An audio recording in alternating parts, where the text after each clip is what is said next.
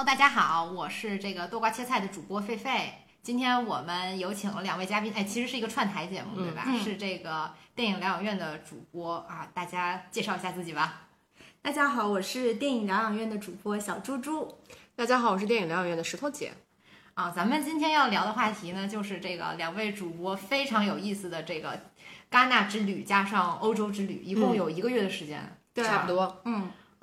在家憋了三年了，应该是，应该是也挺快乐的吧？这次肯定是我超级羡慕你们。当时跟我说你们要去戛纳，我真是羡慕死了。嗯哦，然后然后又去了欧洲，然后玩大玩特玩，大买特买啊！咱们今天主要就是这些话题啊。好的啊，就是我们我们这个电影疗养院他们自己有一些非常正经的内容哈，比如说什么一些导演专访这个的啊，就会放到。那个你们的节目里去去讲，然后把你们在节目里不能讲的这个乱七八糟的这个不正经的有意思，但是有意思的经历，咱们这儿讲讲啊。好啊，然后也欢迎大家去听这个电影疗养院的节目嘛，因为对这电影要进行一些更深入的了解的话，非常欢迎大家去哈听他们的一些节目。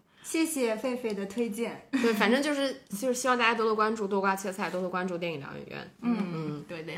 然后咱们就先聊聊什么？咱先说说戛纳呗。嗯啊，因为你们当时跟我说戛纳不是一般人能去的嘛，是需要，是需要，是需要。门槛肯定是有的，但是一般人也可以去。不，但是你不能像那些什么柏林，就是你买票就去嘛，对吧？对，是的。你还是需要有一个流程呗。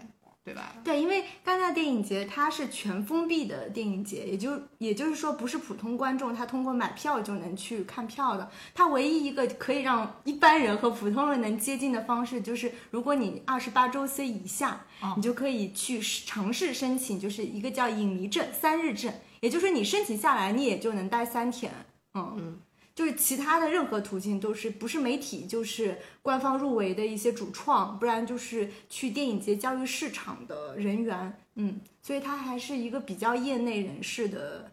大型聚会吧，嗯，对，因为我们今年是以播客媒体的身份去的嘛，就因为这几年疫情，戛纳那边确实比较少的中国媒体过去，然后大多数的中国媒体其实是以这个文字媒体的方式，或者是传统，比如说像凤凰、新浪这种他们比较老牌的大的媒体，嗯，那自媒体之外，大家其实基本上都是文字媒体，但是我们其实是以这个播客媒体的身份去的，就就我就我们了解，我们在国内应该只有我们一家，而且我们今年是第一年申请戛纳，然后就拿到了蓝证，还是挺开心的。哎，那给咱们讲讲这个，我也听说了，戛纳好像就是有那个证的区别，不同的颜色。蓝证是一个什么什么类型的证？蓝证应该算是在媒体证当中算是中等甚至中等偏上的一个级别的证，最高级别的是白证，然后就是粉加点粉证，然后就是蓝证，蓝证之下就是绿证和黄证。对，基本上就是一般中国媒体嘛，现在很多都是以自媒体的。文字媒体的就是身份去，所以我在那边有遇到一些已经跑了三四年戛纳的，他们还是拿着绿证和黄证，所以我说我是第一年参加戛纳，他们就翻出我的证，看到我是蓝证，他们就超级羡慕，说你第一年怎么就能拿到蓝证？后来我听说是因为我们是属于音视频媒体，所以它的那个级别就会比就是纯文字媒体的级别要高一些，就是我们第一年就拿到了。就是比较相对小小尊贵的蓝证，对，小小尊贵。但是我觉得这是不是跟你的那个手写信也分不开啊？这个要说一说吧。对，就是因为你太厉害，因为你是学法语出身的，对吧？对对。然后对，当时我们就是想着今年一开关就是我们要去戛纳，但这个对我来说也是一个想法。其实我俩对于能否真的去到戛纳，其实一直是存疑的。嗯。对吧？因为有一些有经验的记者都告诉我们，我们第一年应该申请不下来的。对他们甚至是很确定的告诉我，他说，不然你就花那个是四百多欧还是五百多欧的一个，就是你可以去申请一个叫电影节证。就是你产，你证明你是一个电影产业里面的工作的人员，但那个就相当于花钱，而且也不一定能申请到，所以我就一度就觉得，要不我们就就花钱嘛。但想想五百多好贵啊，一个人。后来我就尝试申请那个媒体证，它正常的话就是你需要登录它的官网媒体，找到你的那个媒体所属区，那就是音视频媒体，然后你就正常的注册嘛，填个人信息。但其中有一步，它需要你去上传一些资料，比如说你的动机信。然后，比如说你能够证明你在这个行业内做出的一些所谓贡献的资料，一些 PDF 什么的。然后我当时就是不是手写啊，是电脑写了 一封长达五页、五个 A4 纸的一封动机信。就是细数了，因为那封信是我跟石头姐一起写的嘛，就是细数了，就是我们电影疗养院在这个播客领域，我们是做了五年，五年，然后有两百多期节目，而且我们一万分钟，一万分钟的节目，然后不断的强调我们在之前哪些电影节，香港电影节、海南电影节、上影节、北影节、金台湾金马电影节做出的很多。节目包括附上一些节目链接，包括我们的个人介绍等等，就是声情并茂吧，但比较常规这样举的。而且因为懂法语的小伙伴应该知道，其实就是写动机性的时候，其实你的措辞要稍微浮夸一点。就是我们作为，比如说我们独立优秀的女性，在这个行业内什么狠狠坚持了，就是你要表达你对这个事情的坚持，而且你要狠狠再夸一下戛纳。戛纳作为全世界最的梦想，我们的梦想就是能够去参与这个电影节等等。那没想到，好像仅仅过了不到两周，嗯，我们就直接收到了戛纳的确认信。因为我之前有听过一些媒体人说，你可能第一次生，他还会让你补交几次材料，就反反复复可能要搞个一个多月。没想我们一次就成功了，所以当时收到那个确认信的时候，我都不敢相信我的眼睛，就就是很兴奋。但我们后来后来复盘的时候，我在想说，因为。不知道，这是我们自己后面在猜，是因为戛纳今年它的主竞赛单元有七个女导演入围嘛？它今年整个包括在戛纳前线，它其实有很多那种女性论坛什么的。可能这几年电影节的风潮，它就是在往关注女性这个方向走。然后我们的节目其实一直都是我们两个人做嘛，对。然后我们两个人也一直强调了，就是我们其实非常的关注女导演，然后关注女性视角，然后以自己这个女性。这个电影人的力量一直在这个帮助扶持，然后包括我们之前做的很多关于女性的节目，包括呃女导演，包括电影节的节目，其实我们全都附了上去。肯定还是就是有些的，而且我觉得他没提到一个很关键的点，就是因为他的动机性他是用法语写的。嗯，我觉得用英语写这个动机性跟用法语写应该是截然不同的这个效果。尤其法国人，对，尤其是法国人。对我，我觉得有也许是有帮助的，而且我是严按照就是最严格的法语写邮件的那个格式来写的。就什么都要求做到极致吧，然后我没想到就通过了。嗯，哇，真厉害，真厉害。对，而且我觉得就是亚裔女性，然后又是播客，这个真的是 现在最少见了。对对对。但是又，但是肯定是大家一听这身份就觉得，嗯。就是很高级嘛，就是 就是你想对一个欧洲人来说，嗯。然后我记得我们俩就刚到戛纳，我们不是要去他的一个会场领那个证件嘛？我们当时就说我们现在是开盲盒，因为我们不知道是什么颜色的证，不去也是不知道的，到了才知道，到了才知道才知道。然后我们就拿着自己的护照嘛，不是去那个窗口就领那个证。当时当时领到那个蓝证蓝证的时候，其实我们也没有太多概念。对，因为我们因为我们是第一年，其实我们关于我们这个证件级别，但是。其实我当我们拿到的时候，知道不是黄证绿证，还是会有点开心的。但是你你也没有，因为你没有跟其他人对比嘛，对，你就不知道。我们是后来见到其他的人才觉得，哦，我们还是挺厉害的。是 厉害是真的厉害，自己夸起自己。对，但是确实那蓝证在手里还说什么呢？是不是？哎哎，那说到这个了，就是嗯，既然是这样的话，你们当时啊，这个可以可以方便透露吗？比如说你们在。法国包括在戛纳的时候，你们的吃住什么的都是自费吗？还是说是有一些赞助之类的？都是自费，对，都是自费，对，都是自费。因为在戛纳，其实所有的媒体，包括电影节市场的也都是自费的。嗯，那你们吃住的怎么样呢？咱们现在聊点儿，聊点有意思。我们我们我们当时因为就是我据我们了解，大多数比如说国内的就是媒体，他们去的时候，因为戛纳那边确实在这个时间段里面，因为戛纳本身是个旅游城市嘛，它本身就贵。然后它在电影节期间，本来是个小镇，所以就会更贵。所以大多数的人为了省钱，大家会拼房。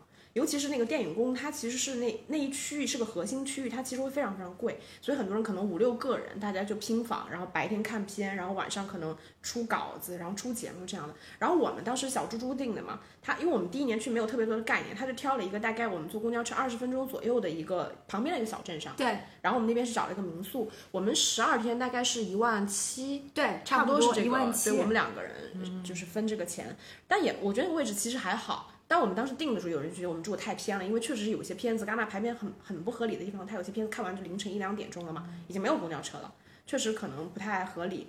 我也是到了那边我才知道，就是在戛纳电影节期间，它的公交车是二十四小时的，哦，它已经分了那个白班和夜班，所以不存在就是我们住的偏远一点会没有公交车的状况。然后我们住的那个小镇就大叫 Bocca B O C C A，就是。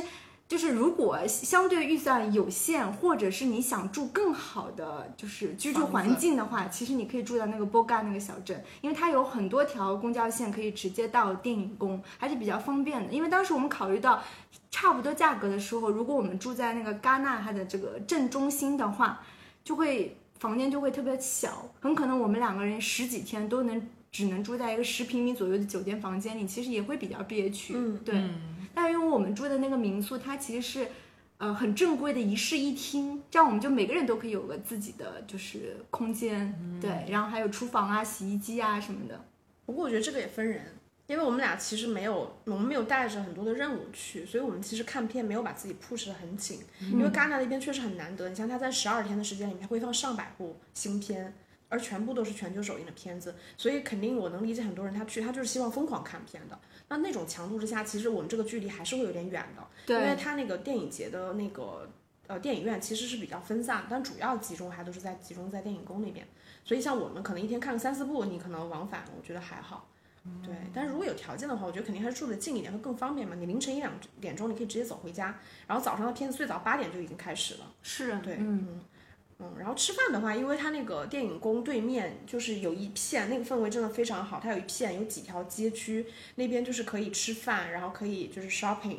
它而且它那边的商店卖的都是那种非常偏礼服式的、很正式的那种衣服、鞋子。它就是方便你，可能你买了之后，你可以去参加一些正式的活动。红毯。对对，比如说你要蹭红毯，或者有些酒会、什么活动什么的。吃饭的话，就是我们每一天其实都在探索，就是尽量不要吃重复的餐厅，就导致我们在那些横横纵纵的小街就是徘徊，感觉上百遍肯定是有的。对，因为它总共就是戛纳的火车站到它电影宫，也就是纵向，我估计也就是五百米左右，然后就是中间都是纵横的小街，每一条街都有各种是餐厅，主要是以法餐为主，但也有一些那个意大利的吃披萨的，然后甚至还有一些泰国菜，也有日料，也有韩国菜，但我们主要还是吃法餐为主。嗯，那，吃的肯定是挺好吧。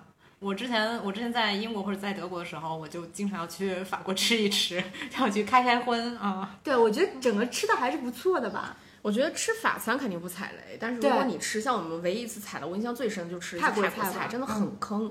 因为他那边，比如说我们正常吃一顿法餐，如果你吃的也不是特别豪华的话，人均二十欧肯定是够了，对，肯定是够了。然后，但是我们那顿吃的那个泰国菜，差不多也是这个价格。然后大概就比如说二十欧换算成人民币接近一百五十块，嗯，然后我们俩一人吃一份炒饭，一个炒面，那个炒饭是炒方便面，又咸又干。你像谁会花一百五十块钱买碗方便面？我们那个落落差就很大。但你吃法餐，你就会觉得嗯就很好，对啊，又有沙拉又对风味也很好，对，那个是比较踩雷的。总体来说，我觉得那边的餐饮的质量还是比较高的。哎，能给咱们推荐推荐法法国菜？你们有特别喜欢吃的某一道菜之类？法国菜的话，就主菜吧。主菜的话。像我是比较喜欢吃牛肉和牛蛙，虽然牛蛙我在戛纳没有吃到，嗯，但是我特别喜欢吃牛蛙。牛蛙。我们在咖喱，呃，我们在巴黎吃的牛蛙。我在戛纳也吃过一个牛蛙。对对对，也吃过，对。嗯。哎，我还没有在法国吃过牛蛙，法国人怎么做牛蛙呀？它是炸的，它是炸牛蛙，对，然后它上面还会裹一些那种酥碎的东西，然后再配一些它那些酱汁什么的，对。我觉得很好吃哇！我觉得我特别爱吃法国菜的，这就是其中一个原因，就是法国是欧洲唯一一个吃这些乱七八糟东西的国家，包括啊，包括什么蜗牛啊，对蜗牛，还有什么那个一些下水，对对，法国人也吃，对吧？在这这些在其他的国家都根本吃不到啊。嗯，我觉得面包好吃。就是但就因为他他之前就跟我说面包那边特别好吃，对然后其实我们好像也没有特别，就除非他每天早上帮帮忙买面包什么的。对，正常我们其实就比如说你挑到一家随便的法国餐厅，它不是就是会有这个餐前面包嘛？嗯，然后它餐前面包还是会有一些质量的差别，有一些好吃的就那种刚烤出来，外表是很酥脆的，它就是既有一些那个厚度在，但是同时又非常酥，然后内心又是那种有点湿润的柔软的那种，所以吃的时候会觉得很幸福。对。菜整体我觉得真的不踩雷，什么都好吃，就是鱼也好吃，鸭肉也好吃，对，虾也好吃。对我觉得确实是酱汁真的做的非常的好，就他们的酱汁感觉非常的丰富，嗯就是那个风味非常的好，然后层次也非常好，又不咸，但是让你吃起来又很有满足感。我觉得确实是不踩，而且吃的很饱，就是分量真的很大。嗯嗯，那戛纳它是靠海对吧？对，戛纳靠海，它会有什么？比如说吃海鲜多一些。我觉得反而就是戛纳没太有吃海鲜的氛围，它跟那个马有吧一两家餐厅，一两家，但是整体不如像马赛和尼斯。那马赛和尼斯到处街边，它就有给你开生蚝、开那个青口贝的那种地方，但其实戛纳比较少吧，比较少相对少。嗯，我感觉它虽然也靠海，嗯，但嗯，像我们两个人，就是我们两个人吃饭都是比较正常的，我们没有太就是克制我们说这个餐标。对我们俩其实都正常吃饭，但是就是很多的那个我们知道的，就是大多数的这个媒体人，当然这个是全世界都有啊，因为嗯那个电影宫对面有一家麦当劳，对，然后我们没去之前，我们中国的媒体是有一个群的，然后大家就到先到的人就会很兴奋的说那家麦当劳还在，大家放心来吧，就是因为麦当劳是便宜的，就是你麦当劳吃一顿大概十欧以内就够了。，对，就是因为这样会比较节省成本，不然你一天像我们一顿吃二十欧，其实是很贵的。嗯但是吃的开心的。对，吃的倒是挺开心的。还有一个问题，就是因为因为戛纳电影节，其实它那个电影排的很满，有的时候我们吃那种所谓的正餐，其实时间会比较赶对，我们俩就很着急，想他还不来买单，还不来买单。，对，就是因为你也知道，一道一道上，你还得哦等他来买单，哦对吧？然后再什么的还。得跟他聊一聊，对啊他问你好吃不好吃，然后这个最后招呼他的时候，他还半天不看你，还得跟他对眼儿，是吧？我觉得法国服务员就这个毛病。哎，这个我特别有一个问题，就是我我都怀疑他是不是忽悠我，你正好也可以给我解释一下。他跟我说，在法国，当你想叫服务员的时候，你不能叫他。对对，你得跟他对眼儿。对我我我一直怀疑这个事情是不是真实的，是真实的吗？我觉得是真实的吧，但是我还是看到有一些人他们会叫服务员啊。可能就是着急吧，或者是怎么样的。但是一般来讲，就是我觉得。有礼貌，对呃，或者是有点怪吧，啊，可能就是如果是戛纳的话可以理解，因为大家都在赶嘛。嗯平时的话，其实我觉得不光是在法国吧，我觉得在欧洲大家很少有就突然叫叫一下服务员的，或者说是你可以就是举个手什么的，比如说啊，但是他连举手都不让我举手，他就跟我说：“你必须 去寻找服务员的眼神，跟他对视。对，我觉得最好还是对视，是吧？对对视嗯，尤其是我觉得，尤其是法国尤其慢啊，就得半真超级天就得等他，跟他对上眼儿啊。对啊，就是他，你想让来的时候他不来，有时候你正在吃着一嘴东西，他要问你这个东西好吃不好吃，你觉得怎么样？对对。所以我中间一度怀疑他是不是在忽悠我，就是我为什么要这么长时间，我好着急啊！但是他就是不让我招呼那个服务员，叫他，我要一直眼睛跟着他。哦，咱们咱们这个吃住咱们都说了一下？嗯，还咱们还有还要说什么？咱们要不然接着聊聊戛纳吧，比如说。这个聊到我们可能大家都很有兴趣的一些八卦环节，你们遇到了什么艺人吗？什么演员吗？近距离观察了吗？还有导演呀什么的这之类。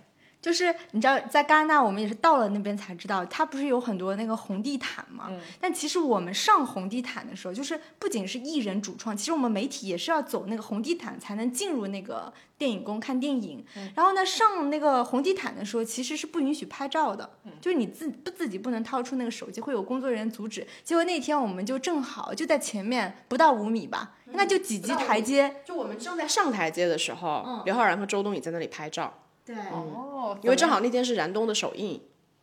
然后我们就掏出手机，默默的拍几张，迅速收回去。嗯，你们有没有就是说站在他们前面就弄自拍，然后假如跟他们合影？没有没有没有，我们还是还是还是比较理性的，比较要脸的。对 对对，我我觉得我跟石头姐都是属于特别理性的人，甚至就有一些其他的那个华语媒体遇到这样会真的会冲上去跟他们合照，但我们没有一次做出这样的行为。嗯，下次试试，下次试试。是嗯是，但是说实话，刘昊然真的太帅了。真的啊。他特别精致，就是我觉得他比我们在荧幕上看他本身，他是特别特别精致，他的五官感觉比较集中，对吧？又比较瘦，然后他那明星都这样吗？是吗？但是普遍来说，明星都是长这么帅的。当然，就是那个肯定有一些啊，除了说那种不是以外貌为出名的，大多数的明星头肩比都是很好的。就是荧幕真的是一个会让你就是放对放大的部哦分。就比如说我们看到刘昊然的时候，他其实是一个非常高、非常瘦的人，他非常高这一点，其实你在大荧幕上是很难感受到的。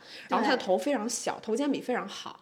对，我觉得，尤其是其实导演也很帅，陈哲艺也很帅，但是这种就是你可能平常也看不到导演嘛。嗯嗯对我们印象当中，刘昊然其实长得还挺敦实的，但是真人完全不是那个样子。非常有灵气的长相，哦又很帅，很灵的那种帅哥。哦，天热天热啊，太幸福了吧！近距离看帅哥啊！而且我觉得周冬雨至少她现在身上站在那边，她那天穿一个红色的裙子，还是很有腥味的，就是明星的气场的。嗯，因为我之前好多年前在台湾参加那个呃金马奖的时候。然后当时周冬雨也是那年拿到影后，然后我们媒体其实有一区是跟那个，就是我们媒体是有一区，然后正好是所有拿奖的这个电影人会到前面合照，所以当时我非常近距离的看过周冬雨。然后我觉得我那次看她跟现在看她，其实她没有太大差别，因为她本人非常瘦，她就是瘦到就是那种，如果你在现实生活中见到，你会觉得这个小姑娘就是怎么不能多吃点饭的那种，就是又瘦又小的那种。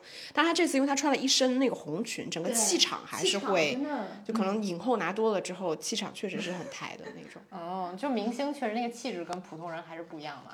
哎，就比如说像我们在戛纳，就比如说我也有点脸盲，就是你看到看到老外看多了之后，其实你分辨不出来谁是谁。比如说我我看电影，我能知道啊这个演员那个那个导演，但是你放到一堆外国人里面，其实我也是脸盲的。但是你还是可以分得清楚。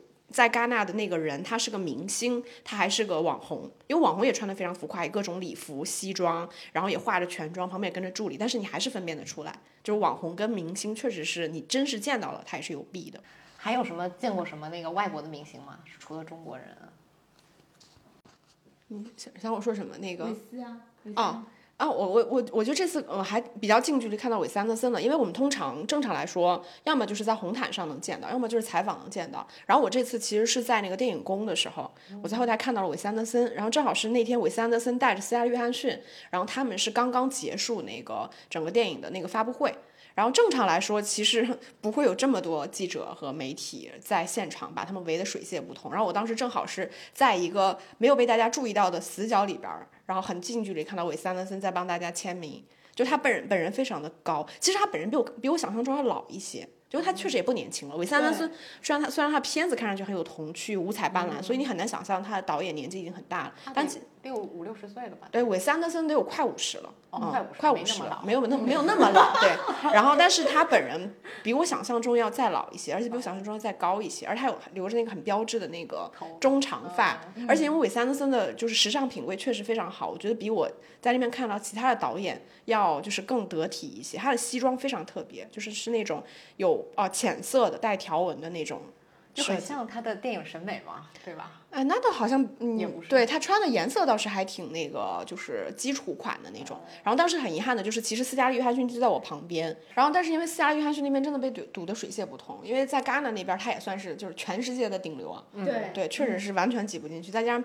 别人都比我高大，我这确实是进不去了，也没看到他本人。还有就是凯特·布兰切特，后来我们也没看到。我预约了，没约，没约上。嗯，就是那戛纳那边还是会这样的，就是你有一些大明星、大导演，他肯定是更热门的嘛。我记得当时第一个就比较热门的是那个，完了，西班牙的导演是是叫啥来着？阿莫多瓦。对对对，因为第一个可能比较就是那个热门抢手就是阿莫多瓦大师班，我们肯定是抢不到的，因为他是。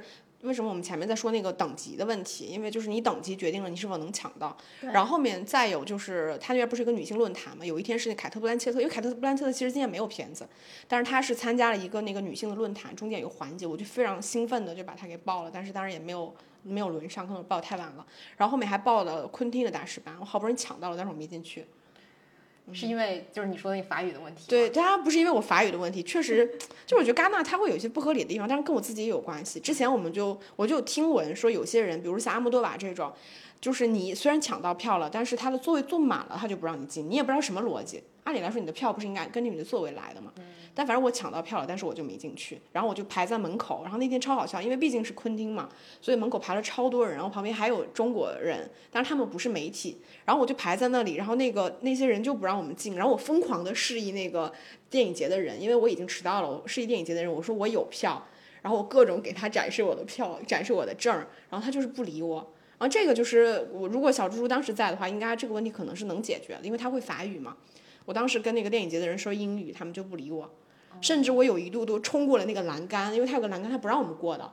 然后旁边那个中国小姑娘说：“你有证儿，你冲过去。”然后我就 我就真的冲过了，冲了过去，走到那个电影节的人面前，我各种给他展示，我说我有证儿，我说我只是迟到了，我有票什么的。然后他就是看了我一眼，翻了个白眼儿，然后又往旁边看，就说不行，就是反正我找了好几个工作人员，他们就是不让进。惹？这工作人员也挺怪的呀。嗯，他们，所以我觉得这是戛纳的问题，确实有一些我不太理解他们是如何出了票，但是不让你进，说座位坐满了这件事情，因为现场肯定还有人跟我是一样的情况。然后，但是就是我那天就是我后来也跟小猪猪说，我说这是我在法国体验最差的一次，不是说他们故意不理你，就我当下理解他那些法国人是他的英语真的有点差，然后呢找他的人又多，然后你说英语他就更不爱理你了，他可能就是。不知道，反正那那天我就跟他说，我说你已经失去了就是体验法国人对你态度很差的这个资格了，就是因为你，我说他他不相信，他说法国人很 nice，我说下次你试一下，你一天出门一句法语不说，全程说英语，你来体验一下这个感受，差别还是挺大的，因为他们就是会翻白眼儿，会故意装没听到你说话，我就站在他面前，他还装听不到你说话。哦天，我一直以为这是一种就是 stereotype，没想到这是真的啊，因为我之前在法国玩的时候，我感觉。我说英语好像也没啥问题啊，可能就是说你跟他们有深入接触的话就不行了，嗯，就还是得说法语。你你如果对他有诉求的话就不行。嗯，我我就举两个例子，一个就是我们俩其实特别倒霉，我们到欧洲第一天在法兰克福转机，然后要去那个巴黎，结果我们俩错过那个航班，然后我们又改签了下一班。那这个事件就导致我们错过了一顿已经付好钱的米其林一星的餐厅，一个就是菊园博物馆的就是预约的门票，就是。接连两个事件，就反正就是沉重打击，然后导致就是那天菊园没去的成。但我一直跟石榴姐说，我说菊园几乎是我在巴黎最喜欢的博物馆。啊，可能有些人会喜欢罗浮宫，有些人喜欢蓬皮杜，有些人喜欢凡尔赛宫，但我就是最爱最爱菊园，因为那边有很多大幅的莫奈的那个壁画嘛。睡莲是吧？对，大睡莲。对，结果我们其实是到第三天拿着两天前那个预约单，那个字其实挺大的，就是那个时间其实都是不对，包括下午和上午也都是不对的。所以，我我本来想要侥幸心理，就是我蒙混过关，因为一看现场就是排队的人，至少得排个。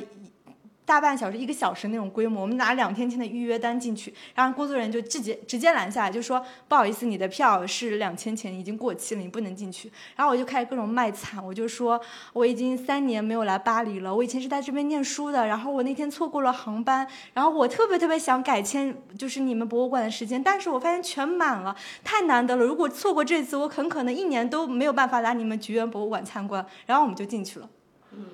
哇，真的！试想一下，如果当时我是说英语，他会理我吗？不知道啊，但是但是。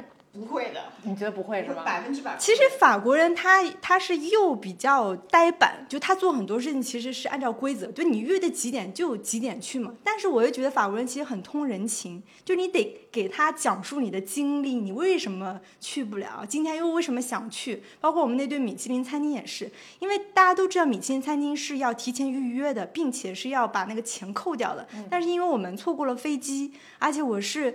当天上午再跟他说的，也就是有可能他那个位置已经没有办法再就是给别人做了嘛，很可能食材都已经备好了，所以他扣掉了钱。那我追了两封邮件，各种卖惨，各种说我多想去你们餐厅吃饭，能不能再给我一个机会？他也查了后面几天的约全部满了，然后最后就是隔了五天之后，他又把钱退给我们了。这个其实也比较难得，很贵。对，嗯。哎呦，看来会说法语还是有用哈。对，我就觉得在法国进行一些深度诉求的时候，其实是很有用的。哎，不过说到这个，就是我觉得这也是我在欧洲玩的一点经验，就是我觉得千万不要啊怕多跟人说话，多跟人聊天儿。就是有时候真的，他们那些工作人员什么还挺通情达理的。我当时就是记得我当时在那个意大利玩嘛，我当时在罗马的时候。就是去一个博物馆，就跟他们说我是学历史的，我朋友是学考古的，就跟他们聊一顿聊聊完之后，人家说进去吧，不用不用买门票了，就 就是就在哪都这样。当然也有一个问题是我当时欧盟学生嘛，嗯啊，所以就是可能会这个也是比较方便，就是一个原因啊。但是反正我觉得大家多跟他们聊也没坏处啊。而且我还想接一句小猪猪，确实我觉得菊园是一个特别好的一个地方，是嗯，首先就是我觉得拍照特别好，那几个大。大莫奈那个大翠莲前面拍拍照，而且它是一个弧形的，弧形的，对，嗯，然后包括其他的画，什么莫迪里阿尼啊，还有一些女女画家，她整个打造那个风格，我觉得都是特别梦幻、特别柔和、特别唯美的那种感觉，对吧？嗯，对，我觉得小猪猪确实很有眼光哈，就是真的是一个挺挺好的一个，不是那么热门，但是不管是你去拍照还是说去体验，都还挺好的。而且它外面是有一个大花园，是吧？对，就是叫杜乐花园。然后穿过杜乐花园，其实就能到罗浮宫了。嗯，都都挺近，都挺近。是，嗯。然后那个奥赛美术馆是不是也在那附近呢？对，但是我们这次也没有去奥赛博物馆。嗯，奥赛反正就是东西多，然后特别杂乱哈。哦，对，其实我觉得要去法国旅游，就是奥赛跟罗浮宫选一个就行了。如果你时间比较紧张的话。嗯，卢浮宫更乱。卢浮宫我觉得就特别像那种典型那种殖民主义时期的博物馆，就是把所有的珍宝全都往那儿一堆，我也不管了啊，也不给你有很详细的介绍。很多我觉得你像是呃一些欧洲比较老的那种什么大英博物馆呀，这都是这个。风格就很多东西就扔那儿，因为我东西反正也多，我也不我也不给你讲那么细啊。我觉得像是一些比较新的博物馆，可能它的整个的那个导览呀系统会给做得更好一些。一点一点旅游攻略，咱们继续吧。稍等，咱们要把酒开了吧？开酒吗？好。好。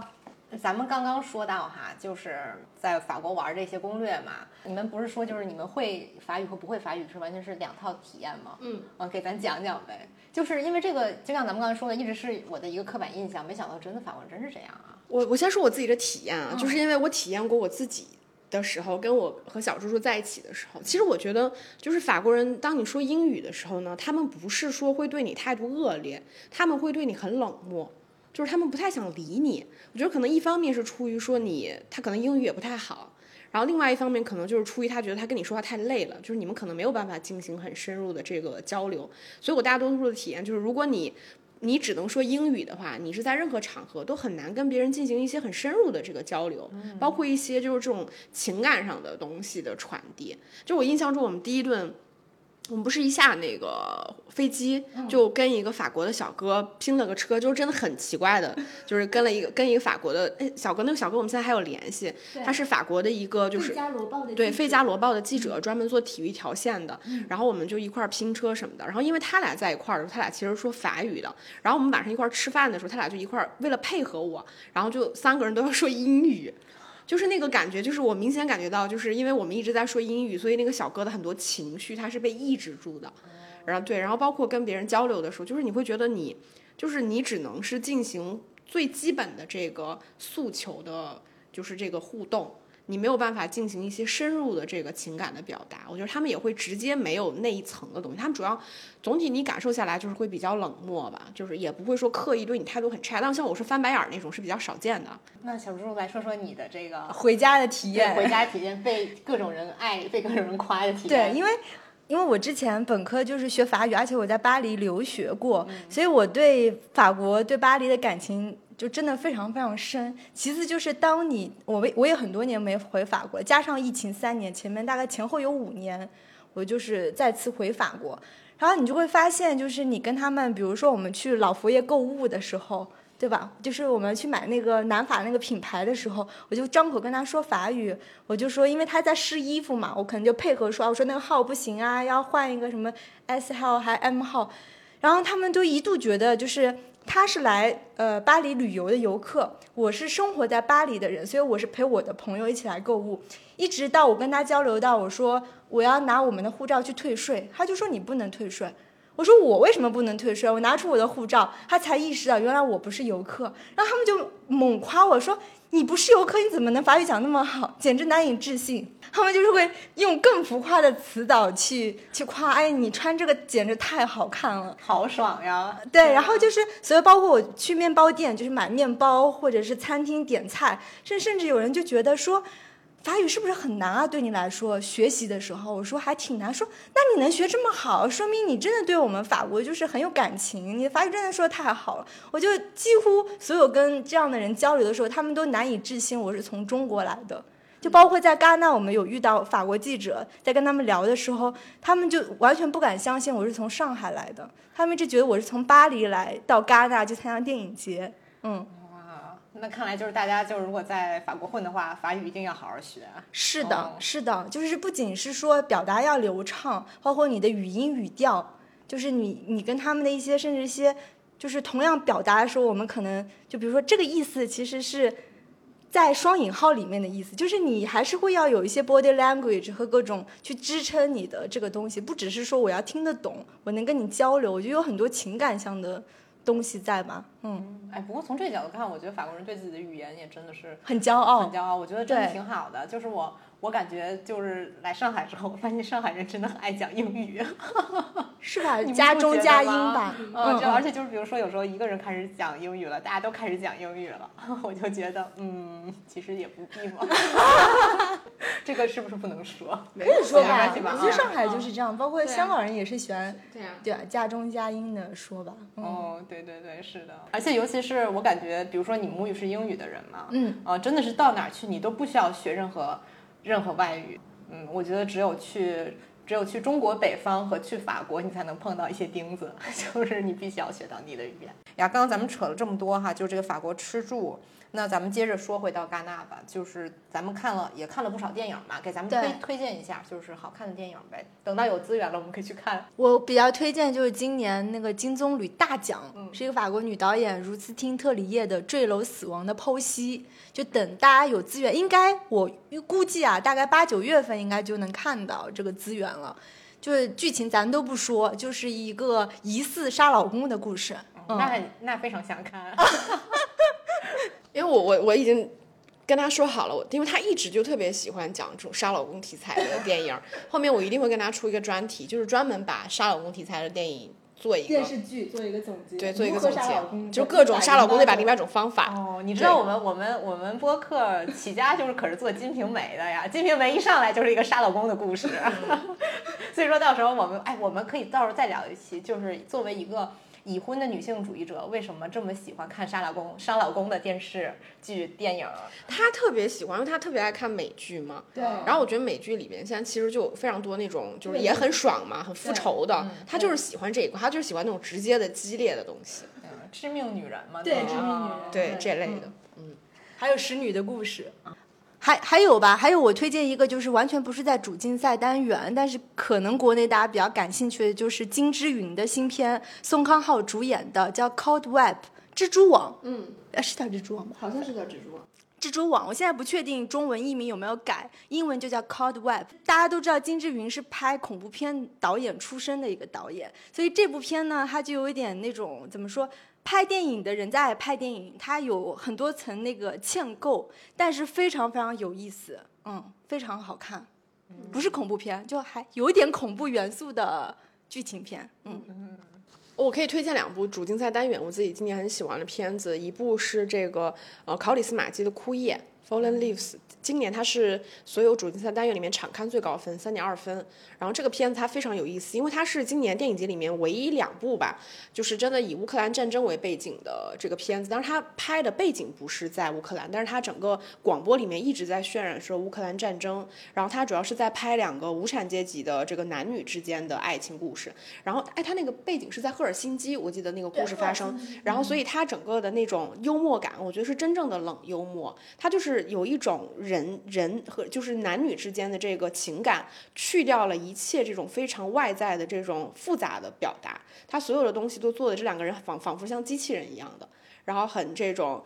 就是非常非常搞笑的，怎么说？它带有一些幽默感，然后两个很真正冷幽默的人在一块儿谈恋爱的故事，然后它就是无产阶级的男女的故事。但是它又是跟那个乌克兰战争有关系的。对，它其实是在渲染这个人和人之间的这种关系，这种冷漠，就是在强调这个背景。这个应该算是今年我觉得比较明确在以这个战争为背景去讲述的这个故事了。啊，说到这个这个考里斯马基是吧？就是这个这个芬兰导演，我其实特别喜欢他，我就是喜欢那个列宁牛仔，列宁牛仔真的很很有意思。他今年他首映场我去看了，然后他真的非常可爱，就是因为我之前只看过他的片子，但我没有见过这个导演他的一些就是样子和他的那个表现。然后据说啊，我今年只看到一次，据说他每年红毯都是这样，他是一个，因为他年纪也挺大，胖胖的、壮壮的，然后他在那个红毯上就各种跟别人嬉戏，他就那种一身反骨的老导演。就比如说正常你走戛纳红毯的时候，记者会说啊，你们主主创的人要排一排，我们要拍要拍那个考里斯马基给你特写。然后我们那个时候在主会场里面就能看到考里斯马蒂就抢过那个摄影师的那个镜头，就开始拍对方。然后包括就是他们要跟那个电影节的那个艺术总监福茂合照的时候，他就非常抗拒，他就跟福茂在那儿，我要站在福茂的身后躲，然后就是那种非常搞笑的。然后他确实是一个非常具有观众缘的导演，因为他太有个性了嘛，所以他进场的时候就是是我见过所有主主竞赛单元里边大家给予他反馈最热烈的一个，就是他一进场现场就开始疯狂的尖叫啊，阿基就是叫他的名字，然后就各种很热烈给他掌声。就是所以他今年片子没拿到主竞赛单元的，就是金棕榈大奖是有点可惜的，因为片子真的非常好。嗯，哎呦，他就是特有个人魅力，而且他年轻时候是帅哥呀，对吧？哎，我真的没有印象他年，我印象中我我有印象的他就年纪已经挺大了，可能我没有我。哦，我是因为还挺喜欢他的，所以特意去找了一下。年轻人就是种金发北欧帅哥，哦，反正就是确实是非常有魅力的那种导演。他这个行为也挺像他这个电影的那个状态，就是很幽默、很讽刺、很犀利的那一种。嗯，然后还有一部片子，我觉得可以推荐一下，就凯瑟琳·布雷亚是一个法国女导演拍的，去年夏天。然后这个导演是一个非常大胆先锋的那种，专门拍女性情欲的那种片子。有人就说他是这个。啊，情色电影作者化嘛，但是他今年这部片子，我就为什么推荐大家看呢？就是因为他其实是翻拍自前几年那部电影叫《红心皇后》，但是他这部片子里面那个男主角太帅了，就是因为他拍的其实是一个这个法国的中产的中年女人跟他继子之间的这个不伦恋，然后他的那个继子就是一个就是非常有魅力的这个金发的小帅哥。信息感觉还挺难找的，但是这个片子还挺有意思的。嗯，就他拍一个女人在面对这种不伦恋的情欲里面那种反反复复跟这种女性的复杂性上，我觉得片子还是挺有趣的。我觉得比那个比那个红心皇后在视觉上，因为两个演员这个长得更好看一些，包括情欲的这个表达，它会更就是更法一些，有一些浪漫的那种感觉在。嗯嗯，那推荐完了这个外国的电影，咱们来说说咱们这个中国的这些今年来戛纳的这个，就是那个王冰的那个青春好像。今年的这个反响还蛮好的吧？很多人都在说这个事情。你们不是做专访了吗？在你们的节目？对，因为王斌他是唯一一个入围主竞赛的中国导演，所以光这个事件就是在中国电影圈还是有一定影响力的嘛。虽然他最后没有拿到任何奖项，啊，但是他的确就因为他拍那个片叫《青春》，其实是他拍那个浙江湖州的一个专门做那个童装小镇。他其实是深入到不同的工厂，然后拍这些就是纺织女工、男工他们的日常的工作和生活。他一共拍了九个小时，他也是分成就是上中下三部。剪辑好，就是九个小时。他剪辑好是九个小时，然后分成了就是第一、第二、第三部。然后我们看到的是第一部叫《青春》，嗯，特别好看。因为就是虽然我中间睡着了二十分钟，但是不可否认，就是我觉得在大荧幕上看纪录片，它的那种。震撼力还是 怎么说，有有点让你去直面很多，因为我们是中国人，对吧？我们在一个戛纳的大荧幕上来看一帮中国人的，尤其是一些偏向于底层的中国人的，就是把他们这样撕开他们生活的很真实的面目给你看的时候，我觉得你的心情是很复杂的。之前就会有很多人说什么，哎呀，什么这个这个中国人很喜欢去把一些底层的东西给展示给外国人看呐之类的。但是我有时候又觉得说，这个可能才是更真实的中国，只是因为说我们生活在城市里，我们才忽略了。如果你看那个人口统计的话，那肯定是像这样的人，他占的比例更大嘛。把他们给别人看的话，并不能说是我故意在呃做一种奇观，而是说我只是去非常。呃，客观的来讲述了一个事实，尤其是当这个群体是一个人数庞大而又被人忽略的这种，我是这种观点的哈，我不知道你们是怎么看。我觉我觉得这个事情分分成两个层面来看，就是我们一直觉得说，因为。像那个你欧洲三大，其实本质上它是在欧洲这个就是语境下里边去，它作为一个平台方，大家一起来参与，所以它一定有它自己的规则。它对于比如说我们说第三世界国家，或者说非法语、非英语区的那些其他国家，它其实会有一些自己的想象和猜测。所以就是某某些片子，它想要在你这个电影节上去展映的时候，它迎合了某些人的这个刻板印象也好，或者它的预期也好，其实我觉得这个是一个很正常的事情。就是它不可避免，就哪怕比如说我们今年中国上海电影节，你在搞平台方，其他人想来参展，那你可能对于某些国家和地区也有一些想象，你想要在这个地方拿奖获得关注，你可能就是要迎合某些东西。我觉得这个确实是，打个比方，像我们也我们那时候也在聊，为什么像戛纳不能放一些中国现当代非常好的片子，比如说像《爱情神话》这种片子，就给你拍我们上海这个时尚的都市青年他们的这个情情爱爱是什么样呢？但是就是可能它的平台就是会有这样的某些潜规则在，我觉得这个是一方面。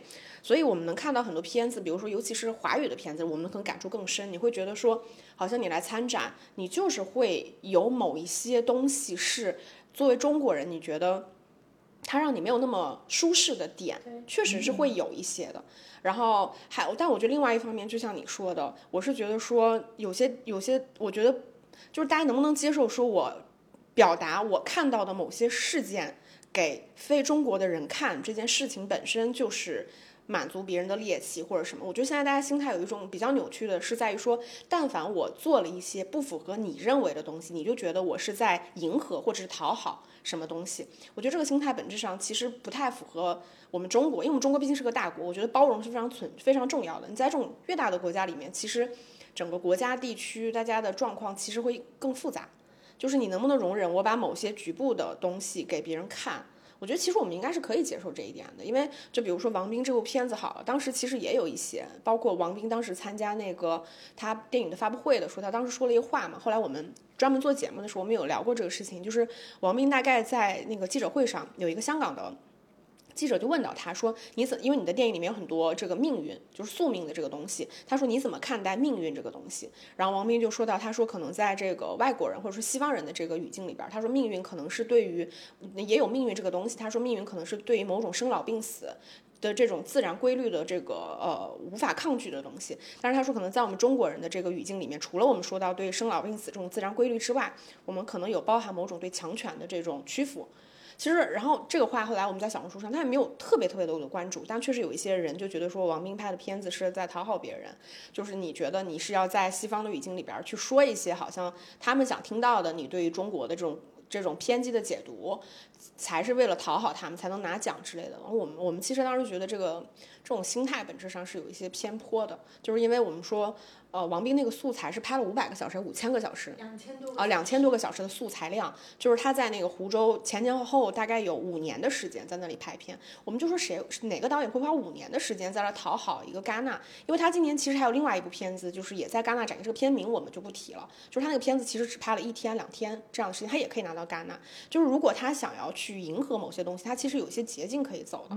比如说你就去讨好套他的规则，拍他想看的东西，你就可以。我为什么花五年的时间里面在这里？每天跟这些底层的年轻一块吃住，嗯，然后拍他们的真实的生活，然后只是说这个东西不符合你觉得我们应该把中国最富庶的那一面给别人看，他就叫讨好呢？就我觉得大家还是要接受，像你说的，中国真正的绝大多数的人口不是我们看到在北京、上海这些光鲜亮丽的人，他可能是三四五线，甚至可能更偏远的农村，就可能什么呃，一个家庭年收入可能是五千。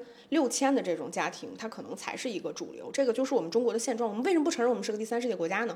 对吧？对对啊，我们就是个第三世界国家，我们就是个发展中国家呀。就是这就是我们的现状呀。我觉得它有很多不尽如人意的地方是非常正常的。我们有自己独特的国情在。就这个东西，你为什么羞于给别人看呢？这就是我们的事实呀。嗯不能说你你们家庭年收入不是五千，别人家庭年收入就不能是五千，对。而且我一直是觉得，就是我挺佩服，就像王斌这种导演，包括之前我特别喜欢那纪录片，就是那个拍杀马特的那个纪录片嘛。因为我觉得，就是他们这些人就是应该有更多的渠道被人关注。我也特别呃希望他们能够被关注吧。我觉得这是一个怎么说呢，是一个好事儿。就是如果对这个群体本身来说是一个好事儿，因为他们每个人也是一个活生生的人嘛。就是我们不能把他。们仅仅看作是一个数字啊，或者是说哦，他们能代表或者不能代表中国，他们其实也就代表他们自己。那他们自己就是这个现状，而这样的人又又很多，那我们就是把它给呈现出来，我觉得是很好。另外，我觉得你说这个像是确实是有这个可能，可能就是说戛纳他会更加去关注，就比如说第三世界国家的这种片子。但是我觉得确实我们这种都市题材的这种好的。片子其实说实在也不多，那种艺术性比较强的，嗯，爱情神话可能算一个吧。其实也真的没有什么其他的。有，我觉得还是有的，就是它在国内也不算是主流嘛。嗯，就是其实我就这么说，比如说你拿到戛纳去参展的大多数的电影，它本质上在国内的这个商业电影语境里面，它本质上就不是主流电影。或者说我们说电影节电影是不是主流电影？其实商业电影才是主流电影，比如好莱坞电影才是主流电影。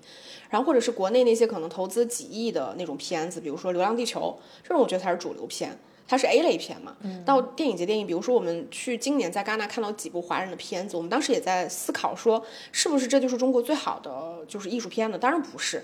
就中国年轻一代，我觉得还是有很多很好的，就是青年导演他们在拍的片子，只是说他一是他可能未必是戛纳喜欢的那种类型，二是他们是否有渠道到戛纳。我觉得这个其实，在中间还是，当然总体的绝对值的量级肯定没有那么高啊，但我觉得其实还是挺多的。嗯，哎，那说到这个，能不能给咱们推荐一下？就是作为这么一个平衡哈，比如说你们觉得就是拍这种都市的呀、年轻人呐，或者是说这种相对来说。不是那么所谓的打引号的奇观的这种中国人的片子，你们有什么推荐吗？我的姐姐算吗？我的姐姐算吧。对，就是前两年的，也是一个张子枫主演的偏女性题材的《我的姐姐》。你要这么说的话，其实耿军的片子我觉得也很有意思，就是他，对，就是他是一个专门拍这个东北鹤岗地区的这么一个导演。就是耿军他的片子，他就是有一个自己的鹤岗宇宙，然后他就是拍这个鹤岗非常破败的这种城乡结合，包括村子里边总永远有个疯子，然后有一堆神神叨叨的人，就偷偷蒙拐骗，然后每天各种说一些奇奇怪怪的话。然后他的片子前两年有一部算是比较主流的吧，就是这个东北虎，其实上了院线的。然后在之前可能有些片子是没有办法上大荧幕的，但片子整体是非常有有意思的。这但我不确定说西方人看这个东西会是什么感觉，但我们看的时候其实都是有一点避的。然后但我就觉得他把那种。东北老工业基地的某一些人的那种精神状态，他抽离和播出来的那个感觉是是做的挺好的。然后说到这儿，我又又又提到，就是说回王兵那个，因为现在我们其实都认为。就是所有拍东北的这个，因为这两年不是说这个东北文化复兴嘛，无论是在这个影视剧还是这在文学作品里边，就是所有影视化的这个作品里面，大家都认为现在在拍东北的这个作品里边，大家都不可避免在借鉴王兵当年拍铁西区的那个东西，就没有没有逃离他当年在拍的那个东西。所以我觉得就是好的纪录片，它的这个影响还是非常大的。嗯嗯，那咱们再接着说说王兵吧，就是 这个就是搞笑的点就是。我们在王斌的住所，石头姐差点跟王斌吵起来。这不是标题党，是真真实的事件。因为当时其实我们在出发去戛纳之前，我们一个就是很有资源人脉的同事已经帮我们约好了王斌的专访。而且很奇怪，你想，一般来说就是在电影节期间，就是你想约这个导演，就算你有导演的微信，其实你不太能直接约导演，因为每个导演他背后都有一个宣发团队，尤其在宣发期的时候，我们只能跟他的什么发行人员。结果就是王斌，因为他现在已经完全生活在巴黎了，其实他是没有任何中。中方的，就是所谓的宣传人员的，所以就是你要跟他采访，你只能跟他本人约。他当时就已经答应了。结果我们到戛纳之后呢，他就是一度失联，也不是失联吧，后来才知道，就是因为你想他的菜，他的片入围了主竞赛，所以他前几天就还有两个片入围了，呃，一个入围了主竞赛，另外一个是做展映嘛，叫黑啊，不能说这个名字啊，嗯。所以就可想而知，他那几天的工作量有多么大，他肯定参加各种聚会啊、酒会啊、各种事情。然后突然有一天，王斌就说他有空，然后下午几点到几点你们来？然后我们就说那能不能去你的酒店？他就直接发了一个地址，然后我们就去了他的住处。他其实是在那边，就是离电影宫大概步行五六百米的地方，租了一个大概三四居室的一个，其实是一小栋房子。然后我们去的时候，发现他几个工作人员正在炒炒菜，就就是。一下子那个带把我们带回了中国，因为他们炒的是中国菜，然后在那边就是各种什么蔬菜啊什么的，然后就说不好意思，能不能让我先吃个饭？王明，我就说您吃您吃，然后他们就一边吃饭什么，当时的氛围还挺好，就挺随意的。然后王斌还问，哎，你们住在哪？你们花了多少钱租房？他说他花了多少钱租房子等等。然后一直到就是我们坐下来，就是开始做那个采访的时候，他就。他就说他特别累，能不能在半小时内结束？其实当时我们心里已经有一点点压力了，因为我们准备的采访提纲有多少个问题？十个吧。十个，对。但是就是一开始聊的还好好的吧，一直到那个问题就是就是其实是这样的，就是我们呢。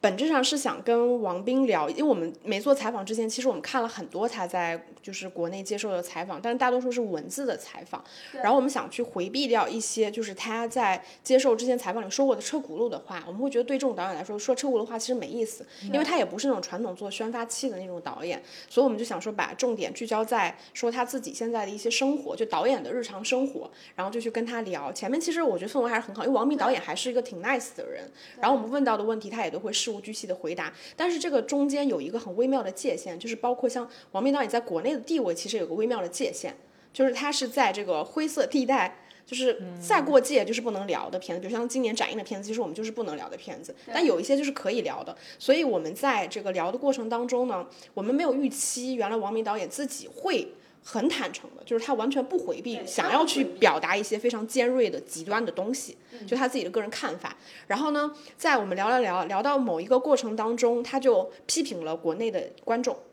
他觉得，当然这个是我转述的话，他他的他的意思就是很多国内的观众不具备一个评断批评电影的资格。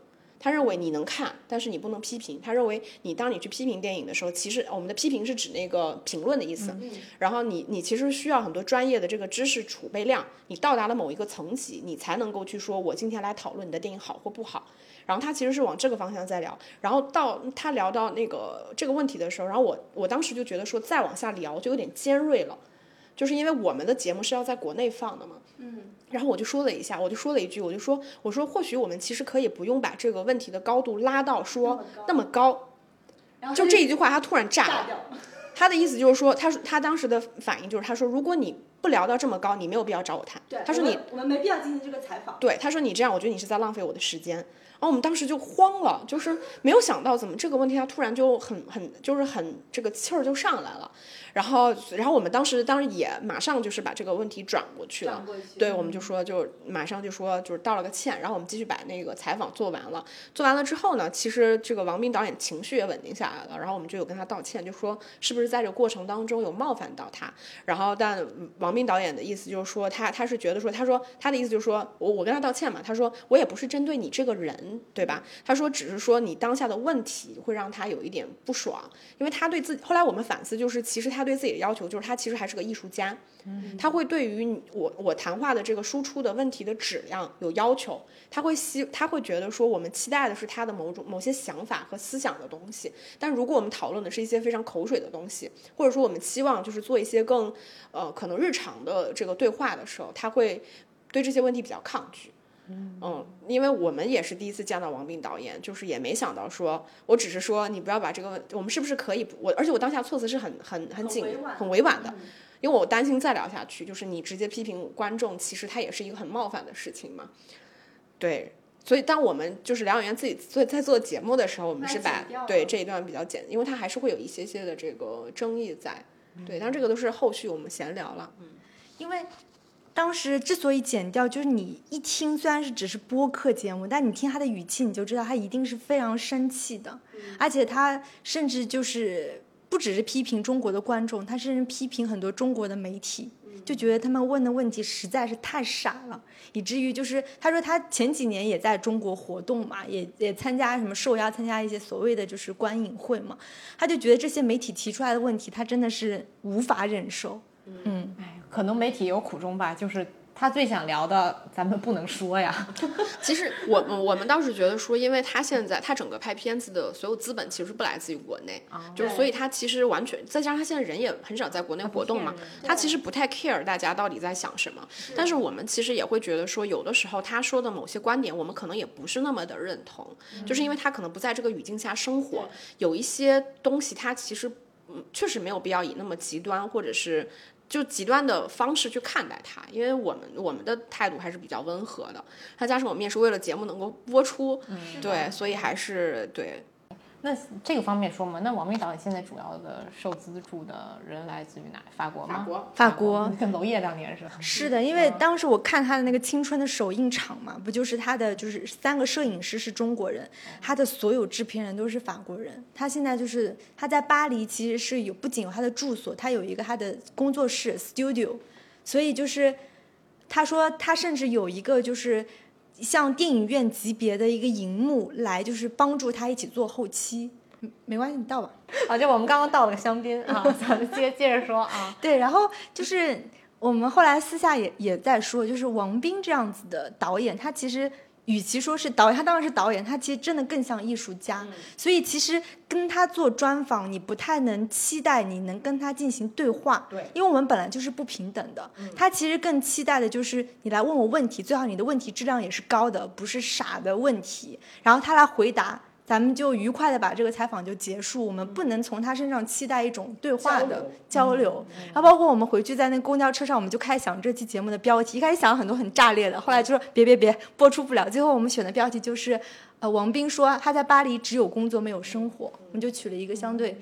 温和的标题，嗯嗯，反正这期内容欢迎大家去这个电影疗养院收听，很有意思。对对对，就是无论我们采访过程当中是怎么样，其实我们还是很尊敬王王斌导演的，就是我们觉得他确实为电影付出了非常多。嗯，对，是个很纯粹的人，听起来对是，嗯，对，我觉得这种这样的人真的还是非常可贵啊。嗯，不管是一开始拍铁西区，到现在拍这个青春，啊，他这个整个生活方式哈，然后再加上他的这个工作模式什么的。哇真的还是挺厉害的，所以说这种人不能说这种人，这种艺术家哈，这种艺术家，他们这个如果说是对于这个提问者或者是媒体，从这个角度看，他们比较苛刻，也是可以理解的，也是可以理解的。如果他不这么苛刻，他也很难这么这么纯粹的，这么甚至有点偏执的吧，去完成这个事情。对，其实就是后来我我我在看的时候，我就觉得说，但是这个不是是个中性的表达，我觉得他是应该是一个就是控制欲非常强的人，就是因为他的片子，你想想他有上千个小时的素材，他说他在拍的时候，他其实就已经要有预期，哪些是可以用，哪些是不能用，不然他是没有办法把几千个小时的素材最后剪到几个小时的，他是从拍摄到后期都是他自己完成的。所以你想想，他如果对自己的片子把控能力不强的话，控制欲不强的话，他其实是很难完成的。但这种人，他落到生活里边，他就会变成第一个，他是我工作狂。他自己承认他是没有生活的，他每天就是工作，不是在拍就是在剪的过程当中。另外一个就是你跟他的语系，我觉得除非是某些特定的情况、特定的人，你是比较难跟他站在平等的角度上的，因为他他是一个就是有一套自己非常完整的这个世界观的人，就是如果你你不能符合他的这个看待问题的方式，他是无法跟你进行交流。就是他跟你进行交流的前提就是你先要认同我的世界观，对，对你才可能跟我。我才可能听得进去你说的话，不然他其实是听不进去你说话的。我觉得艺术家可能确实有一些方面是会有这种，就是你要极强的这种自己的这种世界观跟你自己的这种认知吧。嗯，哎，这个我觉得还挺是这样的。有时候，因为我之前也是嘛，就是学 fashion 的时候，就是也是这种感觉，就是有时候老师说你这个不对，所有人都说你这不对的时候，你就要坚持，坚持到最后发现你可能你这么做就是对的啊。就是我觉得艺术家得有得有这个劲儿啊。对，是的，嗯嗯。但是在这个过程中，你就会形成一个可能在外界看起来比较，呃，控制欲强，你说的这种性格吧。但是这个也没办法。嗯，呃，那咱们这个王兵这一趴说过去之后，咱们来聊聊就是你们的这个观影体验吧，就是这个戛纳的这个观影文化，这个好像也是一个话题嘛。就是因为我们想到这个话题，是因为我们最近在参加上影节嘛。对，我也去。对，我觉得我们可以先分享上影节的这个观影文化，然后我们为什么会有这么大的心理落差，也是因为我们在上影节参加的这个观影化。嗯，狒狒先来。对对，我我先说一说哈，就是因为我在上影节这个过程当中，我觉得我碰到了两种很极端的人，嗯，一种是特能说的人，另外一种是电影院警察。啊，这个就让我其实说实在的，上影节的观影体验这块不是很好。你说特能说的人是看电影的过程当中，他也会懂王啊这一路的这种。哎，电影节这种人，我觉得挺少的。商业片我感觉会商业片多更多一些。我只碰到过一次吧，但是商业片我觉得，尤其是看那种超级英雄电影，对，是的，带女朋友去的。啊，对，超级爱讲。哦，天哪，就就怕不能把整个漫画讲给你听了 这种哈。这种董哥是一一路非常讨厌的。然后另外一种是，我觉得呃，嗯，影院警察嘛，比如说我当时我记得我在看一场某一场电影的时候，呃，电影刚刚电影院一黑，立刻旁边的这位警察，嗯，他突然开始了，大家不准说话。不准玩手机，我觉得啊，突然宣宣讲上了，宣讲了一一番啊，我就觉得，我觉得这样的话也实属有点过。我觉得你比如说哈，你在电影院，如果你手机开的特别亮，就感觉跟个外星人降临似的，那一束光啊，从头到尾，这个也挺烦人的。但是我觉得，你比如说你确实工作忙，然后你必须得这个时候回一句，或者说可能有什么急事儿，你回回个信息，然后你把那个屏幕调暗一点，我觉得这个是完全可以理解的。或者是说你有几你想说几句话吧，跟你的这个同伴有几句必须要说的这种话啊，我觉得这个没什么的，我觉得这个是很正常的，因为我觉得电影院毕竟是一个公共空间嘛，对吧？你再怎么样，你也你也跟你你肯定跟你自己家不一样，而且我也不觉得，即使这是一个电影节，它也不是一个什么宗教仪式。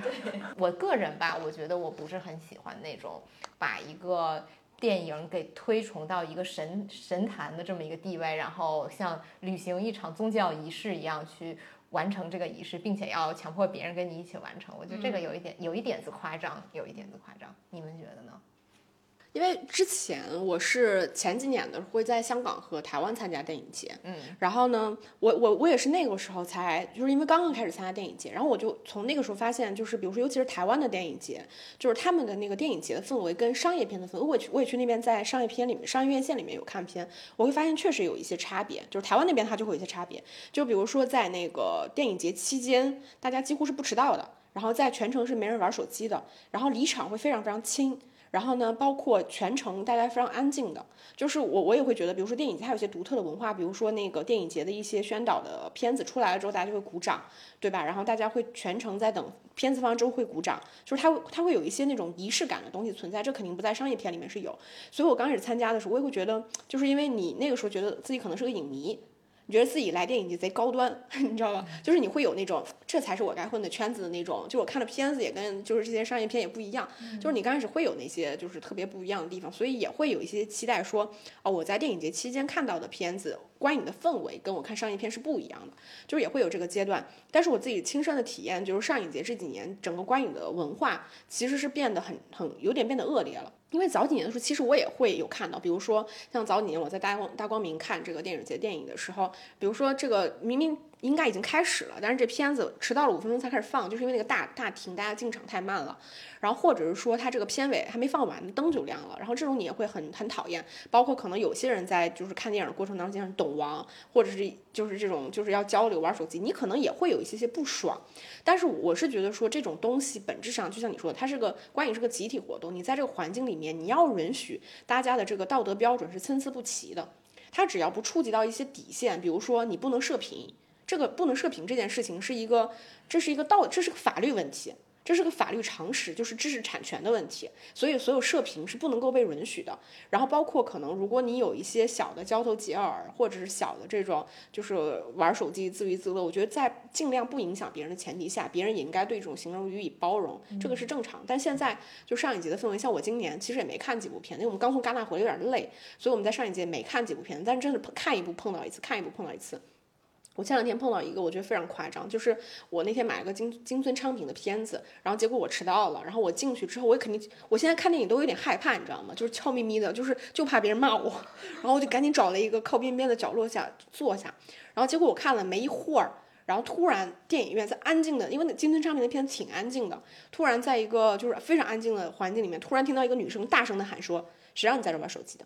她说：“你知不知道电影院是不能让你玩手机的？你想玩手机，你不要来看电影。”非常安静，因为那个我是我那天是在天山，它是个双层，嗯，就是你想想整个电影院突然就出现了一个道德卫士的声音，然后我当时就很崩溃，我觉得他就是一个非常影响上上应该几百号人吧，那个厅最起码有，就是我当下就觉得这个这个人，我一直在想这种人他到底是出于什么样的心理，在就是你觉得你在维护某种秩序，但是你有没有考虑到这个人玩手机可能只影响了他两边的人。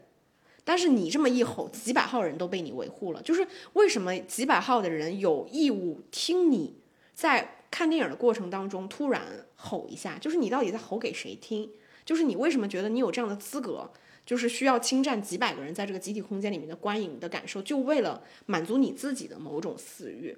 就是这个事情真的让我有点，就是因为其他人，我觉得大多数的人，大家是遵守这个秩序。因为你在这种情况下面对这种道德卫士，你是没有办法以很好的方式去制止他，因为你不能跟他发生语言交流，不能跟他发生肢体交流，因为这会影响别人。所以这个这个事情就过去了。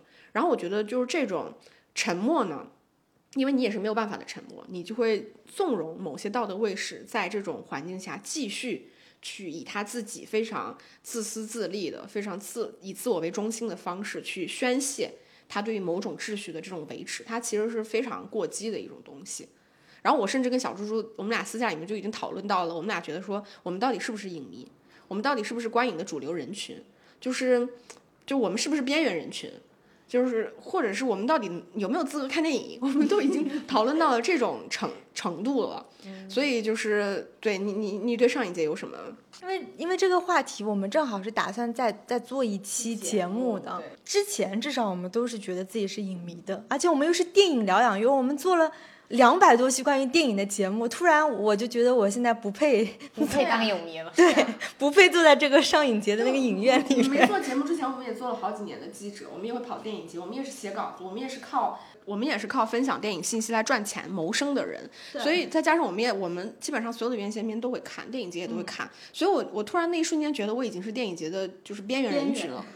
就是我已经好像就是落伍和过时了，就是我已经好像不太知道现在我观影的规则是什么，就是我们有一种被排斥的那种被边缘的感觉，嗯。那我就不说上一节嘛，我就。接回到戛纳，因为我们正好刚从戛纳回来，又参加了上影节，哦，那种落差感真的是好大。因为在戛纳，其实反而大家就是，比如说，呃，放映之前大家鼓掌，然后放映完之后大家就 bravo，然后各种鼓掌，就是对于主创的尊重。其次的话，大家在中间交头接耳说几句。看一下手机，不喜欢了提前离场，特别正常。反而在戛纳是一个很又又尊重电影，而且没有人设评，是真的。但是大家其实是比较自由的一个观影氛围。我插一句话，这个绝对不是我，我是黑子。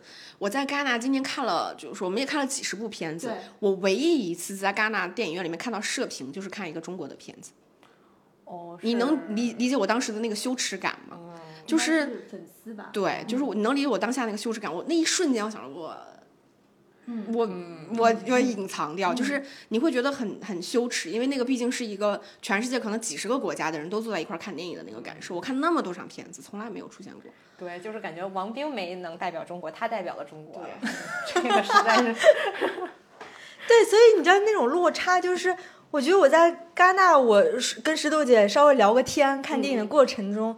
都没有人来制止我们，对吧？突然我回到上海了，就是吃口面包得被人大骂，这种感觉真的是特别特别糟糕。嗯嗯，但是从另一方面，我觉得可能也有点稍稍能理解嘛，因为我觉得在国内，你想看一些什么金村昌平这种片子，太难了，可能一年就在大荧幕上就看这一次吧，可能大家因此会觉得这是一个什么神秘的仪式。有一些人吧，不能说大家。其实我们两个人一直是那种，我们认为就是不要把看电影这件事情神圣化的，就是不要不要把任何事情神圣化的那种人。我们觉得电影就是电影，就是你要能允许每个来每个来看这部电影的人，他有自己对这部电影的一个判断，就是他可能有一些自己的习惯，包括大家的道德标准。就是我是觉得说。我是感觉就是今年的电影节的氛围尤其的明显，就是变得很恶劣。但这个其实不光是在电影节，我在商业片也看到过，也遇到过这种事情。就是当然我们很反感那种什么交头接耳、各种懂王，对吧？各种聊天、玩手机，你会觉得说，如果你有这么强的这个娱乐诉求，你可以不用到电影院来花着钱，因为现在电影票又贵，然后来这儿就是一一一边干扰别人，一边又又浪费自己时间。我们当时不喜欢这种氛围，但是另外一方面，其实。本质上，所有的观影氛围，我觉得需要依赖的是大家的共识，跟你自己的观影道德。就是别人是没有办法通过外力来约束，所以那种想要以自己的方式的外力的方式去约束别人的，我觉得你只能通过正常的方式。就比如说，你其实是应该去找电影，就是那个电影节的工作人员。你在电影散场之后，比如说这人射频了，这种特别恶劣的行为，你是其实应该通过官方的渠道去解决，而不是要在电影院以那种极端争吵的方式。对吧？我觉得就是你说大家难得看片子是难得，但是说白了，金村昌平的片子它也不是什么新片，你也不是看不到，你只是说很珍惜这次在大荧幕上看的这个机会，是你珍惜。但是这珍惜的过程，你你如果珍惜到这种情况，你在电影院里面是永远不可能达到的，因为它是个集体行为。集体行为就是大家会互相的，你要去包容和容忍别人某些东西。我觉得它就是这样的氛围。观影这个东西，它电影不就是这种东西？它就是个集体活动呀，对吧？就是如果一旦把它神圣化了之后，我觉得或者说那它其实就是妖魔化嘛，我觉得它其实是一件很可怕的事情。哎，那这个戛纳的电影院怎么样？因为我在这边的体验，就在上一节体验就感觉参差不齐的吧。就有电影院挺好的，有电影院就还嗯，包括屏幕呀，包括座椅呀，也不是那么舒服啊。嗯，你们觉得戛纳的就是这些硬件怎么样？戛纳的硬件肯定是非常好，杠杠的，因为因为它的，尤其它电影宫的两个大的厅，它都是专门为电影节而造的。也就是说，它一个叫那个卢米埃尔厅，一个叫德彪西厅，它每个电影院都能容纳两千个以上的座位。所以你就想，平时的院线片其实它达不到这种配置。但是呢，就是比较不好的一地方，就是因为它要容纳那么多位置，导致它的位间距很窄，所以坐进去其实是比较不舒服的。嗯嗯。但是荧幕真的很大。嗯，呃，我们的一个感受就是，首先戛纳所有的厅，不论大厅小厅，它其实是按照电影院的逻辑在设计的整个场馆。它跟我们在上海很多时候看上影节的那些，比如说大光明那个一号厅，或者是那个比如说像天山的那种一号厅，它其实是一个剧院。就是剧院的在本质上设计逻辑和电影院是不一样的，因为电影院其实大家是要有那个屏幕，它会有死角的，包括你这个音箱的这个位置，你是你其实正常你应该是在任何位置上，它的环绕音应该都是特类似的效果的，然后包括你的屏幕无论在哪个角落，你都是不能有死角的。这个是个基本的配置，但其实，在上影节有的时候，你看到那种大厅一二楼，它其实会出现这种问题，就是它会有死角。然后包括你在不同的位置，它的那个音效其实会有差别，包括甚至到墙壁的设计，其实都会有差别。我觉得戛纳那边它的配置肯定是顶级的，这个最主要原因是因为戛纳本质上它其实是个非常尊重电影人的。就是电影节，他认为他所有的片子都是全球首映。我你想想，其实像我们之前看有一些片子，大导演的片子，他们在首映的时候，比如说全球首映，他们会严格到导演会先来到首映的那个厅，去专门调自己电影的参数，比如这个颜色。对，然后等等，他会他会有到这种程度，所以戛纳他们在这方面我觉得做的还是挺好，他会保证你这个片子在首映的过程当中，就是一定那个体验观众体验是非常完整的。当然，因为可能也是我们可能也会存在，比如说某些就是技术上的 bug 之类的吧，就是我们可能也没有赶上。反正一般来说，戛纳那边出现最大的问题可能就是推迟放映嘛，比如你明明他说七点钟，结果你进去等了二十分钟他才开始放。但总体它放映的那个硬件的设施还是很好的，而且，戛纳修了一些可能距离电影宫有一些距离的那种新的电影院，就是它的微间距包括荧幕配置什么的会更好。嗯。嗯，那些也是就是会放一些就是戛纳的电影是吧？对，因为戛纳不是有分很多单元嘛，除了主竞赛，还有一种关注啊、导演双周啊、影评人周等等，所以它它会分散在很多影院进行放，只是说它电影宫的两大厅可能那么大，但到其他基本上也就是一两百个人或者是几十人的小规模都有。但我有遇到过一次，就是提前亮灯，也是被法国人各种虚了，因为这算放映事故，对吧？你在电影放的过程呢，怎么能提前亮灯呢？嗯，也会有。哎，我听说就是如果有那种不好的片子，就是观众会虚，这个是真的吗？你们碰到过吗？这一次倒没有。但是我们我们有采那个陈哲艺导演嘛，他就提到过，他说他碰到过，就是他说因为在片子放映，你作为导演在现场片子放映过程当中，虽然别人就虚他。嗯嗯。但我们也会碰到那种就是主竞赛单元，就我推荐的那个凯瑟琳那个哎布雷亚啊，我们我推荐那个凯瑟琳布雷亚他的那个片子，我们在观影过程当中就会有很多观众就是讪笑，就是。就是这种冷嘲热讽的笑也会有那种。对，那这个说完了这个硬件哈，我们可能要聊聊这个戛纳最大的硬件儿，其实是红毯。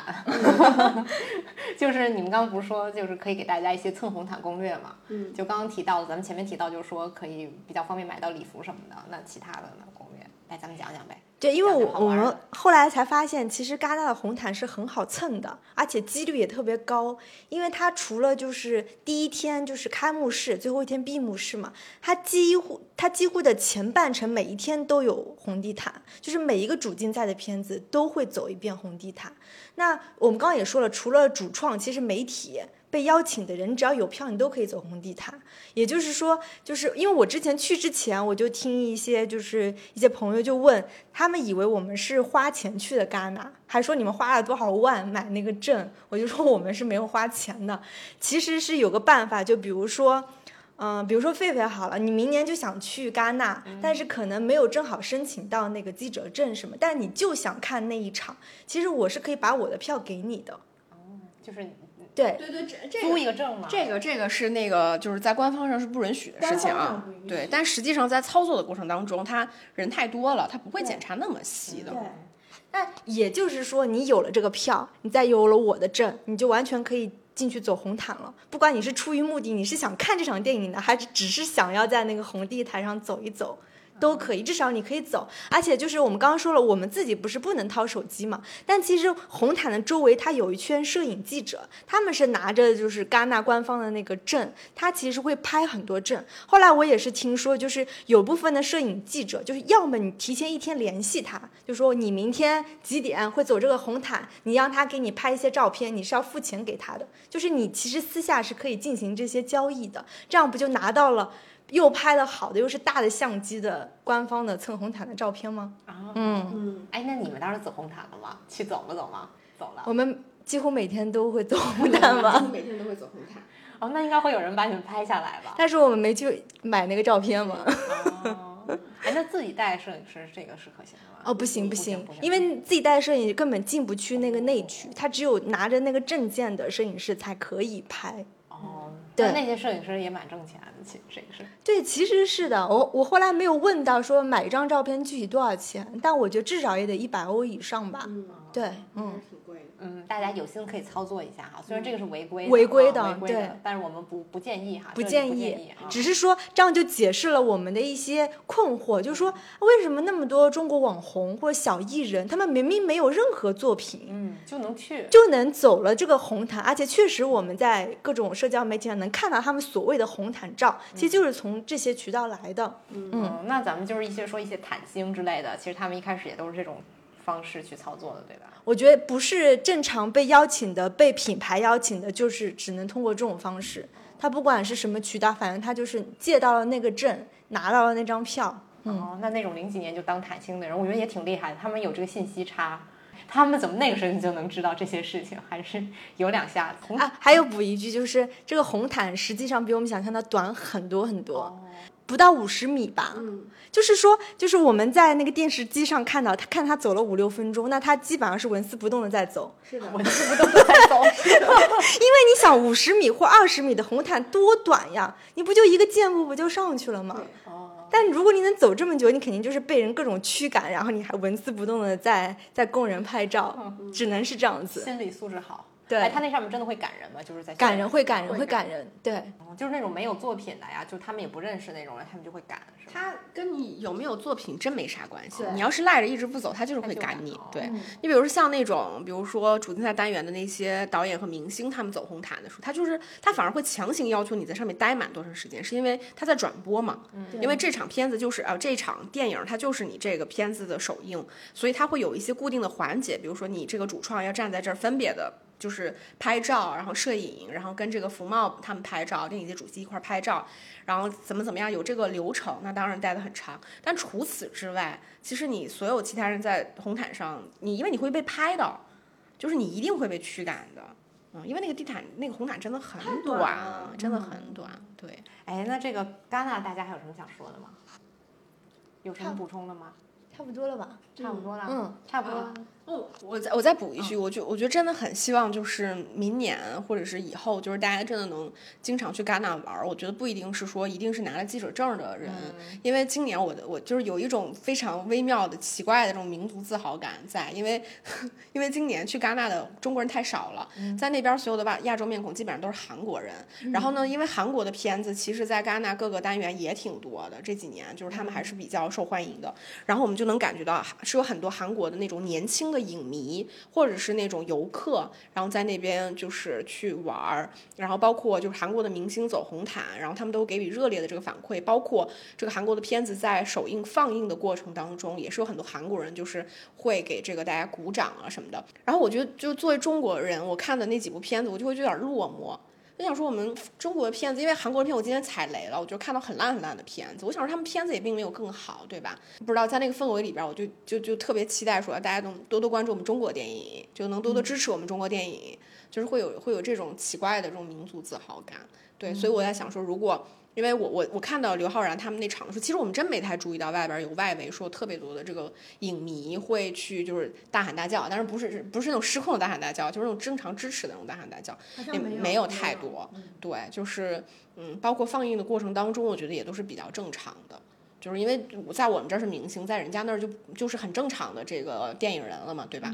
对，所以还是会很期待那种就是哎中国电影快点崛起吧的那种想想法。韩国人去法国有好处，不用办旅游签证，可以去咱们。对呀、是对，那就卡在签证这儿了。不是咱们中国人不想去，是因为签证办不下来。要要等，要计划，这是时间很漫长。对，嗯是，嗯，不过有机会还是大家应该去玩玩嘛，去对啊看电影什么的。还是很美的。哎，那就是说到旅游了嘛，还是很美的啊、我也非常想听听大家的旅游攻略。刚刚说到买买买，咱们这趟旅旅游听说买买买的挺爽的，是吧？是对，有特别爽吗？有吧？就是因为我们基本上就是我们的我们的这个旅游的行程，就是我们都不是那种说什么对什么景点或者什么地方特别有执念的那种，我们还是希望就是玩的过程当中是舒服的。然后再加上我们俩又都挺喜欢购物的，所以我们这一趟基本上就是。就是在哪个国家，就是都有城市都有购物。我们在巴黎有买，然后在戛纳有买，然后在尼斯也有买。然后后来我们去巴塞罗那，然后圣托里尼稍微好一点，是因为它没有大商场，就是可能没有太买。然后我们后来到了那个土耳其伊斯坦布尔，又在买买买。然后我们基本上就是要么看展，要么买买买，就这两件事情是我们的。哦，要么就是吃，对吧？找一些好吃的餐厅，基本上就是这样的。然后我们在巴黎其实主要买的就是衣服。对，嗯，因为就是巴黎是小猪猪的老家嘛，对，所以他就会带我各种去逛，然后他就是特别想挖掘一些就是在巴只有在巴黎有的这个法国本土的这个品牌，但是在上海还没有的这些，其实现在是比较少的了，但是还是会有一些。然后他就特别热情的，就是一遍一遍、一遍一遍的带我去逛，就像淘宝一样的那种，就是还是挺开心的。嗯，哎，我记得巴黎好像马黑那边蛮好买的，我之前总是在马马黑那边逛店。对马黑区，我们也去了两次。我们去了马黑区的一个商场，叫 BHV。对对对对。对，然后马黑区的一些小店，当时我们没太有时间逛那些小店，有点短。但是马黑区的商场我们有逛。还有就是巴黎，我感觉就是如果大家相对比如时间比较紧，但又想买到东西的话，就去老佛爷吧。嗯，就什么都有。对，它的牌子比较全，就是可以去那个巴黎大戏院旁边那一站叫。Opera 那一站，它就有那个巴黎春天和老佛爷他们是在一起的，但基本上这两家的就是品牌应该算是最全最全的了，就从衣服到鞋子到包包到奢侈品到护肤品、化妆品全部都有，就是一一趟买够。对，可以光去 Opera 就能一趟买够。还有就是巴黎比较好买的就是药妆店。我也好爱药妆店，对，是吧？那个法国药妆真的好好用，我觉得。然后就是目前我们在巴黎区的一家药妆店，也是我同学推荐，你就本地人嘛，是目前在巴黎最大的。它的那一地铁站叫 Le All，就是 H A L L E S，嗯，就是那一站，对 对，就是那一站，它就是在它的商场里面，目前是最大，而且比较全。而且就是，我觉得药妆店其实都大差不差。我觉得可能就是大的药妆店，一个是品牌更全，而且价格更有优势。什么买二送三啊，买二送多少啊？你买的越多越划算。超过一百欧的话还可以退税。我说到药妆店，我推荐一个这次我在药妆店买到的一个好的东西。因为之前我一直会会吃褪黑素，它也是个法国的牌子，叫 Biosite。然后我这次去逛药妆店的时候，我就想说也看看有没有。然后那个店员就给我推荐了同一个牌子里边，它有一个就是那种，他说可以去跟那个褪黑素一起吃，是帮助你减少压力。睡前你就吃了那个时候，它会帮你放松肌肉，然后减缓压力。然后我就觉得那个搭配褪黑素真超好，尤其是你比如说这段时间精神压力特别大，或者你人很累的时候，你哪怕吃了褪黑素，你的精神会很活跃嘛。然后你就吃一个那种药。然后我吃了，后来我发现在淘宝上都买不到，这个是我没想到的，我以为这个淘宝上肯定有呢，后来我搜了搜，淘宝上没有。嗯，哦，那个牌子叫什么？好念吗？Biosite，就是 B I O 啊 C Y T E。嗯，还这个牌子还是一个比较挺有名的牌子，但是那个它就是一个对，就是减减减减少压力的那样一个药，但是它的褪黑素还是挺好买的，挺好吃的，软糖。真不错，就是希望就是金主妈妈们 听见我们这期节目，嗯，然后就是法国牌子，不知道大家熟不熟悉一些轻奢品啊？我不是说那个奢侈品，山寨的迪奥和路易威登那些，然后就是轻奢品，其实很多在国内能买得到一些牌子，比如说 Sandro，嗯，对吧？比如说那个 m a g i m a g i 用英语怎么说？没有人会叫 March，March，March，March，嗯，正确读法是吗？对，对。然后还有一个牌，现在很多买手店都比较熟悉的就是叫 R O U J E，Rouge。就是哦，就是那个女网红对开创的那个品牌，然后虽然国内也有一些买手店有，但是我在那个老佛爷就买到了她的裙子，还是有一些价格差的，而且是新款。嗯，哦，他都开进老佛爷去了呀？对啊，对啊。我我印象里他一直是个网店，没想到这么厉害。是，然后还有一些就是属于在国内没太有的法国轻奢品牌，但是在法国有的。比如说我们买的那个 C Soon，嗯，对，那个牌子也很好看，就是很南法风情，就是它的衣服可能看上去很简单，剪裁比较 普通。穿的这个不是不是，他的表情，对，哦，已经非常陶醉了，开始那个剪裁，剪裁那个那个设，对啊，所以我真的觉得法国衣服真的好好看。所以戛纳其实也是好逛的，嗯，就是但是戛纳还有一个问题，就是它它也有个老佛爷，但是它那个老佛爷货太不全了。戛纳就属于你得一家一家店找，就你可能在谷歌上搜索你想要逛那个牌子三九，你就打三九，然后你就慢慢去找到那个店，因为它很分散，很分散。哎，三九和那个。马歇，嗯，不是被那个山东如意集团给买了，对对，现在其实中国牌子。它现在其实是中国牌子，但我我在法法国有听人就是吐槽，就是说，他说那个 Sandro 的那个生产线就已经是法国跟那个中国已经分开来了，也就是说，他们自法国人觉得在中国的生产线没有那么好。哦，就是其实你到法国才能买到他们真对真正的 Sandro，他可能现在在柬埔柬埔寨或者在不一定一定 Made in France，可能是什么越南、柬埔寨都有，嗯，但是它就是跟中国的生产线现在已经是不一样了，它的一些款式其实也不一样，嗯，哎，那说到购物了，你们再说说其他的地方买买买的体验喽。其实我们。去买爱马仕了，对吧？在巴塞罗那去买爱马仕了。其实巴塞罗那我们逛的地方也都比较集中，那条大街叫感恩大街，它就有点像那个巴黎的香榭丽大街一样，就是它很多品品牌都是一栋。一撞，然后在那个大街上嘛，结果就是我们第一天的时候就去了爱马仕，然后就进去的时候，一开始我们特意没有找华人导购，就找了一个反正就是西班牙小哥，我就问他，我说，因为他其实有一些陈列品嘛，像我喜欢的菜篮子啊什么都摆在那边，我就问他，你们现在店里有那个 pico time 吗？他说不好意思，我们就是今天没有。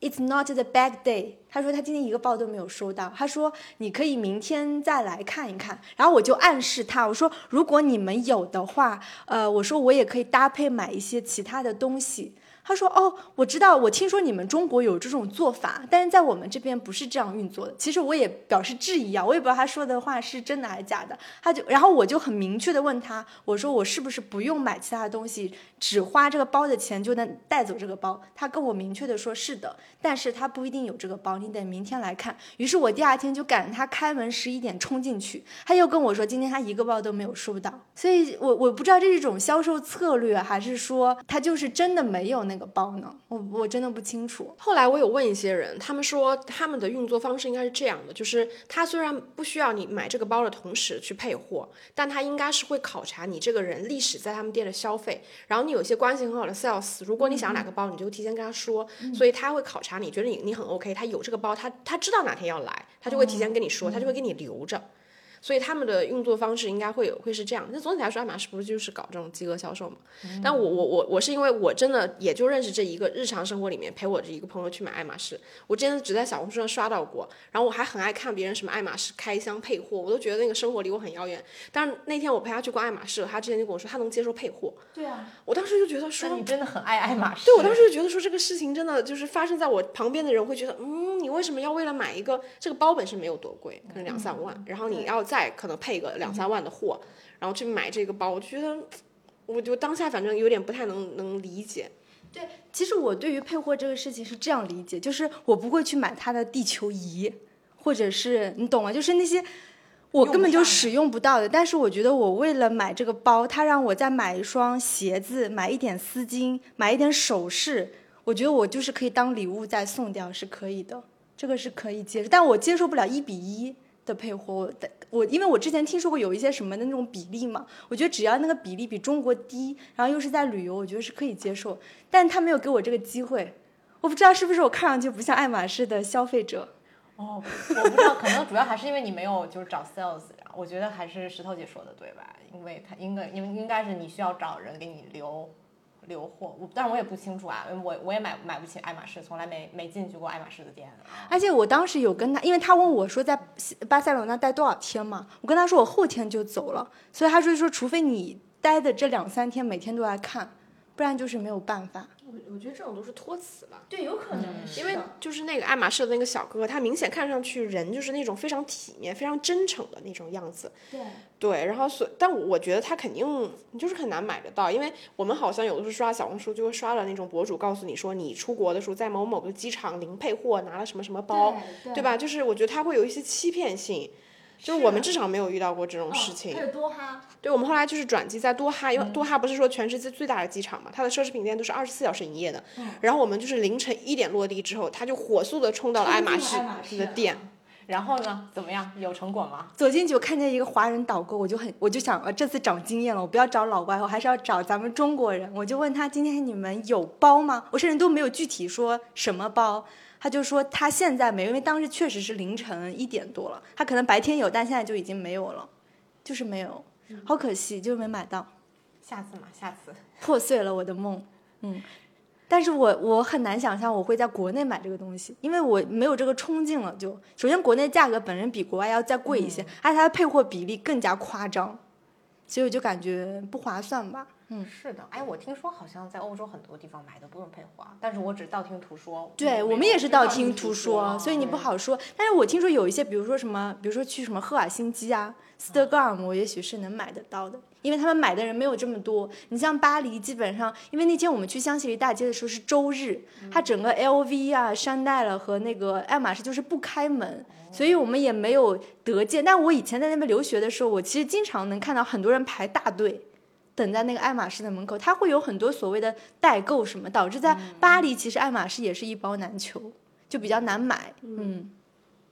而且我们在巴黎的时候，他就跟我说：“你不要全在巴黎买光。”他说：“巴黎虽然好逛，但是因为巴黎价格贵，退税低。”他就跟我说：“我们去巴塞罗那。”巴塞罗那。对，所以我们就是有积攒积攒一些购物欲，跑到巴塞罗那去买。那我们在巴塞罗那买的最多是啥？鞋呀，鞋。我在巴塞罗买买了三双鞋。三双鞋。对，然后回来就是买了一双那个皮凉鞋，一双皮拖鞋，然后一双本土的运动鞋。但我回来之后还是后悔了，我就买少了。买少了。对，我跟你说，可能你会觉得很夸张。因为因为我们就是在在感恩大道旁边的那个店，因为我们并没有做攻略说要去哪一家鞋店好买，但我们就觉得那边的皮具是好买的嘛，然后我们就随便逛，就会觉得他那边的鞋店真的是设计的又好看，然后皮就是那个鞋又很舒服，它舒服到什么程度？就是我后来买了一双凉鞋，踩实感不是踩屎感，是我脚伸进那双皮鞋的一瞬间，我感受到了丝滑，丝滑，你能感受能想象到一个皮鞋它会牛皮会做成丝滑的感觉吗？就是你脚伸进去一瞬间，然后你就会觉得它那个鞋底的那个柔软的程度，然后穿进去那个舒适，然后包括那个脚感，然后包括它的设计，就回来的时候，就是那几双鞋就变成我现在最常穿的几双。因为最重要是它价格其实并不贵，就我买的那双凉鞋可能换换算成人民币就是四五百块钱。然后再算什么退税，反正就是又很便宜又很穿，又很好穿。然后那边我还很后悔没有在那边买一个本土的，就是那种皮包什么的，因为当时看到了一个，当时觉得第一天逛嘛，再再等等，后来就错过了，就觉得有点可惜。嗯，我还想补充一点，为什么我们觉得在欧洲那么好买买买的一个很大的原因，就是他们的 sales 嘴巴特别甜，就夸你好看是吧？对，而且他他不是只只只是简单说哇你这个很适合你很好看，他们的词藻非常。浮夸和夸张，只能对他生效。尤其在法国的时候，我一瞬间就想，如果我不懂法语该有多好，因为他们就是会用非常浮夸的词藻，就是他就比如说你在就说戛纳的那个，对，我在戛纳，然后就逛了一个意大利的一个品牌，也是属于那种轻奢中奢的那种价位。然后呢，有有一件就是多少等结束了之后，我要我要从衣柜里拿给狒狒看。好，我们很期待。它就是一件那个淡黄色、米黄色的一件西装，然后上面有很多那种珠子刺绣的。然后拿件我拿起这件衣服的时候，那个导购就跟我说，这个是印度工人几百个小时手工亲手缝制的一件衣服。我当时觉得这衣服贼有仪式感呢，就感觉它它包含了印度工人的各种心血。然后我就。穿上了身，穿上了身之后，他就说：“他说我穿上身以后，就是我的感觉，就像这个印度洋，印度洋边上的那些贝壳珍珠散发的光芒一样。就他都已经说到这个程度了，我能不买吗？就买。太会说，太会说了，对吧？”嗯，对，同理，我觉得其实 date 法国男的也有这个好处，法国、意大利、西班牙男的也都是这个劲儿，嘴特别甜，是吧？对对，就是盯着你那个话，但是你也不要太信，我觉得，就跟 sales 一样，对对对，都是为了推销自己啊，推销自己或自己的东西，是。然后就是他还会进行一些捆绑的销售，因为当时其实我不仅试了那件西装，我还试了一件。就是同系列的一个连衣裙，最后我没有买那个连衣裙，是因为它没有那么合身，甚至当时的 sales 都说他会连夜找那个裁缝改到适合我的身材为止，我觉得好夸张，就是他们的服务能到这种地步。他最后真的改了？没有，后来我就拒绝了，因为我会觉得改很麻烦。嗯。但是这个确实很好，就是购物体验特别好，而且我还特别喜欢在欧洲逛街。还有一点就是，他们很多都不是在商场里嘛，对对，就是在那个街上，然后跟那些乱七八糟的什么酒吧呀、饭店啊掺在一起。对对，我觉得就是这个整个体验就比较舒服啊，比你一直在一个密闭的空间里。我觉得我其实特别不喜欢你像英国那 Harrods 那种老的。那种百货其实包括老佛爷，老佛爷也是那种，就是你冲着买东西去是很好，但是你一直在里头待着，尤其他又不像。现代的商场给你做那种大落地窗什么的，就是有点闷。嗯嗯，不如在街上体验感好。嗯哦，我想起来你们说去巴巴塞罗那买东西，我想起来我当时去巴塞罗那，那时候正赶上那个，就那个石原里美当时不在巴塞罗那做买那个帽子是吗？那个帽子巨火。嗯。然后我当时一下，我当时也是买了好几个，然后然后真的还挺好看的，确实就像那个节目里那样，就是挺显脸小的，就是大家去巴塞罗那可以发掘一下，那个就是那种贝雷帽。嗯。狒狒，你会买 Vantage？的东西吗？我我超爱买 vintage，我当时在马黑区就就巴黎那马黑区就是经常爱逛那种 vintage 店，我就觉得就是东西又便宜又好，为什么不呢？嗯嗯，我我也特别喜欢逛 vintage，然后就是会买包啊什么的。然后这次因为我们在巴黎待时间太短了，就没有时间来得及逛。但是我们在那个巴塞罗那的时候，我们就专门做了攻略，然后就花了一天的时间专门去逛 vintage 的店。一共三家店是？对，巴塞罗那我们是逛了三家，后来我们在那个伊斯坦布尔又逛了几家 vintage 的店。然后就是会买那种就是耳环，我们主要就是看首饰。去了，然后我觉得他那个首饰真的很值得买，因为我在国内去看那种，比如说 vintage 的店，他们开的那种直播什么的，我也会经常看。然后因为他们做国内做 vintage 基本上都是奢侈品的那些，比如说香奈儿啊、什么迪奥那些，然后你就会觉得很贵，就是一个什么耳环、耳夹，就可能真的三四千块钱，就其实也没有必要。然后我们这次去逛那种 vintage 的店的时候，它就是一个是做的真的非常好看，然后我们买的那种耳环都是什么上百年的。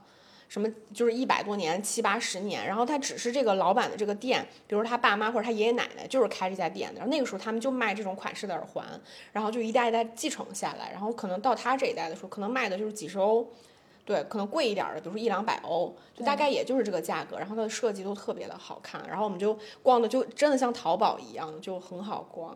然后哎，我我们中间逛到一家店，就是那家店就是一个很正经的，就是一个很好的，有很多藏品的那种 vintage 的店。然后那个我们其中看到一副耳环，我就给他推荐，因为它看上去非常的华丽，它锁在一个柜子里面。vintage 那个店它其实通常不会装的特别干净什么，它其实是那种有点有点旧旧的那种。然后那个耳环非常尊贵的就被锁在了里面。然后我就跟小蜘蛛说，我说这耳环特别好看，我说你要不要试试？结果那老板走过来就说这个。特别尊贵，这个是一个维多利亚时代的耳环，距今已经四百年了。然后他很小心翼翼的拿出来之后，也不让我们试，就捧在手上说：“这个耳环是你必须穿正装，在很特定的节节日才能这个佩戴的这种耳环，因为它确实也很旧了，它其实不是那么时代了，就是你很容易就是保存不好啊，或者是这个容易破损啊什么的。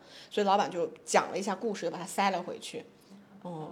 就反正就是还是很有那种淘宝的乐趣，包括我们在那个附近是逛了很多那种就是电影海报的那种店，我们俩特别土，因为我们俩就是就是逛到那个店里边，它是有电影海报，有一些其他的，然后我们看到有一区就是全是电影海报，我们俩在那搜搜搜翻翻翻。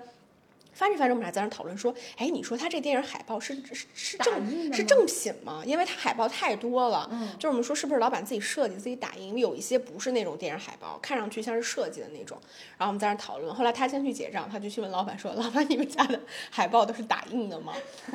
然后，然后那个老板说：‘不是，都是他自己全全世界各地旅游的时候淘来的。’嗯，就是反正就还挺有淘宝的那种乐趣，也不贵，其实也也不贵。不贵，对，就是八欧。”八欧，八欧一个，它也不是特别大，有大的可能会更贵一点儿。嗯，它就还蛮适合做成伴手礼的，又便宜又不占地方。后来我们也带了一些回来。嗯。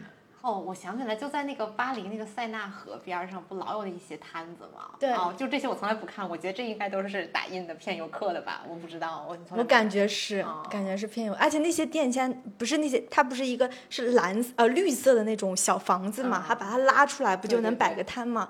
其实自从就是疫情之后，其实听说很多这个摊都已经不摆了，因为生意就比较差。包括像巴黎那个叫圣米歇尔 （Saint Michel） 那条街道，以前是有好几个就是特别历史悠久，而且是那种书店连锁那种书店倒闭了，好可惜，真的是觉得现在你说巴黎人那么爱看书的一个城市，书店都倒闭了。哦，那个还开着吗？那个莎士比亚书店，莎士比亚还开着，必须得开着。对，那个那必须标就是。是，嗯嗯。哎，对了，你们当时买那个 vintage，其实基本就相当于是买古董了吧？就基本上都不能算是纯粹算算吧，嗯，基本都是古董了。因为我记得我买了一个耳环，是那个就是一百三一百三十年的一个耳环。对，就是它还有一些杯子啊什么的。但是我们后来在那个伊斯坦布尔的时候也逛了一些，他说他自己是 vintage 的店，但是他可能更偏那种古着店，他会卖很多那种旧衣服，它的价格会更低一些。然后耳环就是很少有那种真正的二手的那种首饰店，但他那边就是会老的衣服特别多。我我我理解就是可能逛 vintage，你可能还是在欧洲大陆上会更好逛，因为它确实有很多以前做的这种耳环能够流传下来。像伊斯坦布尔，我觉得它也很好逛了，但是确实。感觉这种如果喜欢这种首饰类的可能会比较难，但伊斯坦布尔我觉得很好买啊。对，就是像巴黎和巴塞罗那，它的那种 vintage 的话，它就是可能每个店有区分，有些是卖衣服的，卖有些是卖眼镜或者是珠宝的。但到伊斯坦布尔，我感觉它虽然叫 vintage，它里面很多其实它那个饰品都是他自己原创的。就是老板有坐在后面自己在在编那个什么手手环和耳环，它其实不是真的那个 vanity，但有些衣服是是旧的。哦，但是我觉得就是伊斯坦布尔有一个东西特别好逛，因为那个城市感觉还是一个就是那种艺术青年艺术家很爱聚集的地方，就是他那边有很多那种艺术家自己的工作室，年轻的，然后所以他们会有很多手工做的东西，比如说对帆布袋，然后那个地毯，然后以以及很多小的挂件，包括我们我在那边也买了海报，但那边的海报就是那个老。板自己亲自设计的那种海报，然后也会有很多很漂亮的那种杯子啊、碗啊，就是那边这种艺术品的店太好逛了。但是我们俩就觉得太沉，因为那会儿已经是我们最后一站了，就非常沉。但那边整体而言，就是它的设计就是独特性又很强，然后价格又很亲民。我觉得那个地方倒是也挺好逛，但我不推荐女生去旅去那个地方旅游。但是我觉得东西倒是还挺好买的，就是也很好逛。但反而它也有一条那个主干道的那个商业大街嘛，那那儿就没啥好逛的了。因为伊斯坦布尔就哦，巴塞罗那，我们当时就觉得，我们是从巴黎到巴塞罗那之后，有一个很明显的感觉，就是一个是物价跌了，就是另外一个就巴塞罗那简直就是那个快消之都啊！嗯，我感觉全世界是不是所有的快消店在那边都是开的遍地都是？然后我们当时还讨论，当时发生一个特别搞笑的事情，就是我们在逛感恩大街的时候，发现几乎每个人都人手拎了一个一个袋子，那个袋子那个牌。有一个牌，对，叫 Primark，对，就是一个特便宜的一个。但我之前不知道，然后他也不知道，然后我们就在说那家店一定很好逛，不然为什么大家都爱买呢？后来他回来就做攻略，然后就给我讲，我就快笑死了。我就是想，为什么所有西班牙人都人手拎这个袋子？一查小红书，开始吐槽了，一欧的拖鞋，第二天就黑脚。哦，对，这个好像是，我不知道，我这是哪英国的牌子吗？还是 Primark 还是哪里？我也不知道是哪，我也不知道，反正它应该是比那个 Zara 还有 H&M 更便宜一档的啊。对，然后说什么三欧一打内裤，穿一次就支离破碎，所以那个内裤质量堪忧。还说什么五欧的牛仔裤，就一穿不知道就是整整个散架还是怎样。然后我就说，原来快消品的那个国民程度虽然那么高，但是它质量真的很堪忧。所以我们当时就真的也没敢逛那个店。哦，别逛了，别逛，那个真的是没什么可买的，我感觉，除非说有时候你应急哈，你需要，比如鞋突然坏了买个还行啊。我觉得那个还真不如那个西班牙那些快销呢。我觉得西班牙那个，你像是。Zara、Mango 啊，我觉得那起码还质量还是可以的。对，是。但我我也发现，就是其实我们在欧洲买买买的时候，你会发现，其实大部分欧洲的本地人，他其实是以快销为主的，他反而不会买那些 Sandro、m a g 什么 h o s 这种轻奢品，反倒是我们这些亚洲游客很爱买。对，这个话说的，那我们中国人在上海本地，你也不会天天去买这些轻奢的品牌呀。不会天天，但是就是喜欢喜欢，嗯，人家本地人也不是代表不喜欢呀，是因为不喜欢才不买的吗？那个我还真跟本地的朋友讨论过这个问题，他们说的确是在巴黎，比如说老佛爷，就是除了游客以外，其实真正有这个消费能力的还是中年女人比较多，甚至是一些老年女人，她们才有能力去消费老佛爷的东西。大部分的就是法国本土的年轻人，他真的就是以快消为主。他是不会花钱去买那些轻奢的，对，是，所以就是我同学就笑我说，他说我我跟石头姐走进那个老佛爷，别的 sales 一看那就是目标客群啊，可不得好好夸吗？你看亚洲人肯定就是带钱来的，对呀对呀，其实就是这样子的，嗯嗯。对，包括但是我们总体而言，在巴黎背奢侈品的人没那么多，是因为安全隐患的问题。哦，对哦，对，其实是这个。当时我同学就千叮咛万嘱咐，就说我们来巴黎的时候，说把我们那些漂亮衣服给收起来，不要背你的名牌包。结果我们都是背着弄上的，全程在巴黎，反正也没被抢。但是因为我们比较谨慎，对，就是有很多这种传言啊。但是其实我当时去巴黎玩也是，我觉得只要你低调一点啊，然后不要表现的。太对啊，就太像个游客啊，到处乱看，然后这个对吧？很明显的那种，就是你就假装是个在那儿上学的人或者怎么样的人走，没有人会。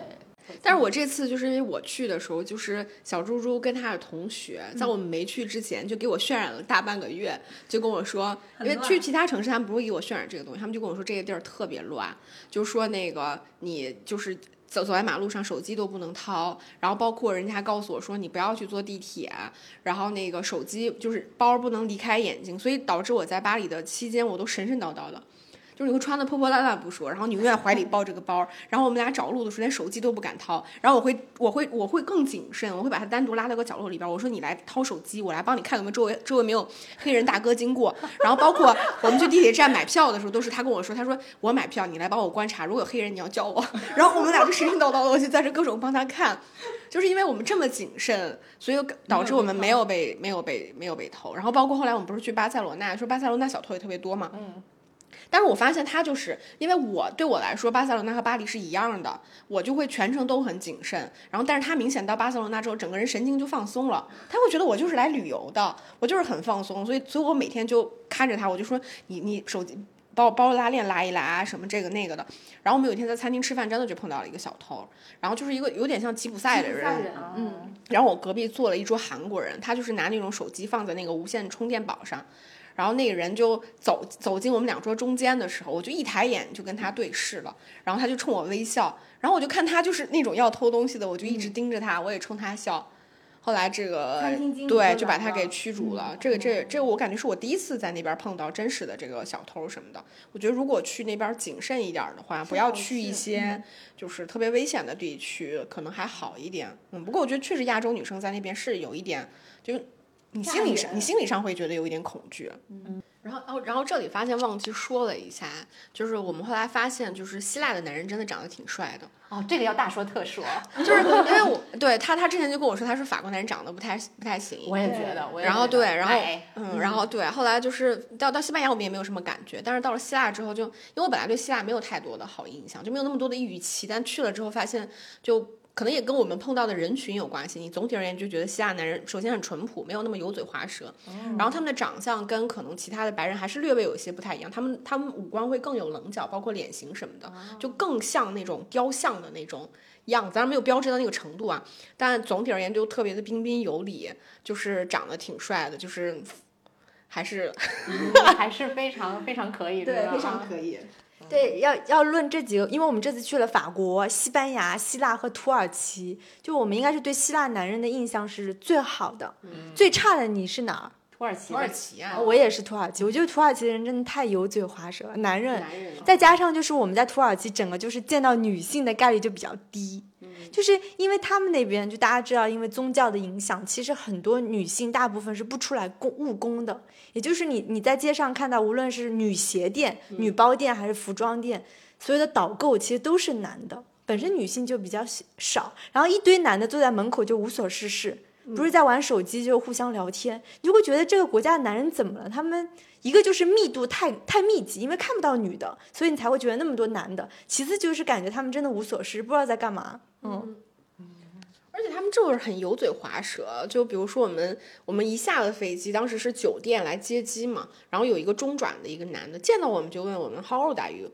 就上来就我们年很奇怪然后他还会有一种非常莫名其妙的高姿态，他就说啊，因为我们太长时间没有见到过亚洲面孔了，就是你们都是看起来长得很年轻，但其实可能年纪又很大，所以就是他很好奇。而问题是，是的，这就是他的原话，这是什么？就是他有一种很高的姿态，让我们觉得莫名其妙。问题是你其实又不是什么真正的欧洲人，对吧？对，而且你是谁呢？就是你为什么你是什么身份？突然来问对人家多大？还是上来就问，对而且他真的那个男的确实很黏，而而且这个事情我们在土耳其应该碰了两到两次还是三次，对，就碰到上来就男的就问我们 How old are you？而且就是那种那种体验，我觉得我我不确定，就是我觉得男人应该体验不到，就是在伊斯坦布尔大街走的那种感觉。就是我们你睁开眼睛，我们当时住在欧洲老区，你睁开眼睛走出大门，满满个马路上一个女人都看不到。欧洲的老区会更明显一点，然后每个大街上的男人看到我们出现的时候都会看我们。对就是因为一个是因为他们没有怎么见到过亚洲女性，另外女性在那边本身就比较少，再加上我们可能就比如像我会穿一些无袖的衣服，他们就会以那种非常不友善的眼光看你，或者非常好奇也有，就是甚至会喊我们，他们就说嘿 Miss Miss，就是这样喊我们。对对就是你会非常的不舒服。对就是走在那个，当然可能到了欧洲的新区和亚洲区会好一些，就是亚洲区可能就是 local 的人会更多一些，年也更年轻一点儿。但是总体而言，你只要回到那个欧欧洲老区，包括你可能在任何地方，你都几乎见不到女人，你这个会让会让女性在其中觉得非常的，就是你会有一种隐隐的不安。虽然我们也知道，做我们作为游客，可能不会真的有什么不安全的那种就是事情发生，但尤其是你到了晚上，你走在那个马路上。只有零星几个就无所事事的男人们，然后你作为整整个嗯，可能方圆五公里以内唯一的女性出现的时候，你你可想而知，万一他们就是精神失常了，对吧？包括我们在土耳其其实也遇到过一次，一个神神叨叨老头突然就骂我们，我们因为听不懂他说的话，但是我们明显知道他在骂我们，然后对，因为旁边有路过的土耳其的男人听到了之后还笑，就是那种不怀好意的笑，就是明显。然后我们当时就是他神神叨叨的嘛，骂完了就走了，然后你就会觉得。尽管这个国家的人也挺淳朴的，我们也遇到了一些，比如拾金不昧啊，大家也挺也挺那个什么，挺好的。但是我觉得作为女性在其中旅游，你的体验真的不的不好，就是尤其是如果你去了他们那种清真寺的话，你体验会更差。一个是它清真寺寺就一股臭脚丫子味儿嘛，然后 真的，一股臭脚丫子，特别恶心。特别恶心，然后那个那个味儿特别熏得慌，然后所以我们当时去的时候，我们特别不理不能理解为什么伊斯坦布尔到处都有人洗脚，对，他所有的洗手间旁边，包括那个清真寺外面都有一区洗脚，而且那个洗脚那洗脚只能男人洗，女人甚至是不能在那儿洗。女人的那个洗脚，后来我我是在那个清真寺旁边的那个女洗手间里边才发现，你是可以在里边洗的，但是外面都是男人能洗脚。而且它那个清真寺里边最扯最扯的地方，就是我们进去了之后，你发现他在跪拜的那个区域，因为他他们那个国家因为宗教的那个氛围太浓，他可能定点儿就会有人唱那个唱那那个像诗一样的那种吟诵那个跟就是可能古兰经相关的一些对，当你进去之后，到了那个跪拜的时间之后，前面单独拿绳拉了个区域，那个区域它是不分你是哪里人的，但是只有男人能进，对，女人是不能进的。女人跪拜，我们看到了，就是女人跪拜是跪在那个绳后面。哦然后你作为女性，你就会觉得，就是我我可能。我我大概也能理解，这或许是你们国家文化中的一部分，但我仍然觉得就是你会很不舒服。很不爽，很不爽。就是他为什么在我的性别上给我画了三六九等，对吧？你你你懂，就是就是这点确实是让人很不舒适的一点。突然明白了为什么你一下飞机问你那个多大的那个男的那么居高临下，就是因为他是个男的，对，对吧？因为他在这个个国家家享受了太多的特权，嗯，对吧？而且就是呃，因为我们作为游客，我们不是参观了各种清真寺嘛，就是你进入这个清真寺之前，是专门有几个工作人员，就是你必须是要戴上头巾，而且你是你的那个裙子或裤子。基本上都要过膝，不然你就要去买或者是租赁他们的一些衣服，你才能进入到那个清真寺参观。所以你就发现，无论我们是什么样的肤色人种，哪怕很多欧洲人他自己过来，也都是要遵守他们的规则。就是一律被性别歧视。对，就都要带那个纱巾才能进入到清真寺，再加上是拖鞋嘛。就是，所以人家有个攻略说，最好是早晨去清真寺，因为早晨的臭脚味稍微弱一点点，等到下午的时候就非常非常可怕。所以我们下午完全不敢进清真寺。哦，嗯，所以就是有的时候，我们作为游客，就是我有点儿不能分辨，就是比如说，你让我作为一个女性戴上头巾这件事情，到底有多少是我应该遵守的这个文化的这种尊，我尊重你文化的这个习俗，还有以及有多少是对于我这个性别的歧视。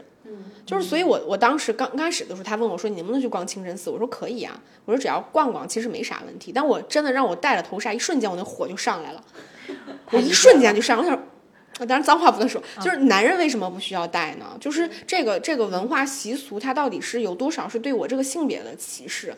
所以就是我不知道别人看是什么感受。后来我我跟他逛了两个清真寺，后来我们其实有一个很有名的这个蓝色蓝色清真寺，对我们后来就没有去逛，我就说算了，不要逛了。就是你一进去你就生气，你一进去就生气，何必呢？嗯，对吧？嗯，然后所以我们后来是主要行程是在买买买，你逛那些什么艺术家的那些店都觉得很好。反正这种恐怖的感觉我也是第一次体验到。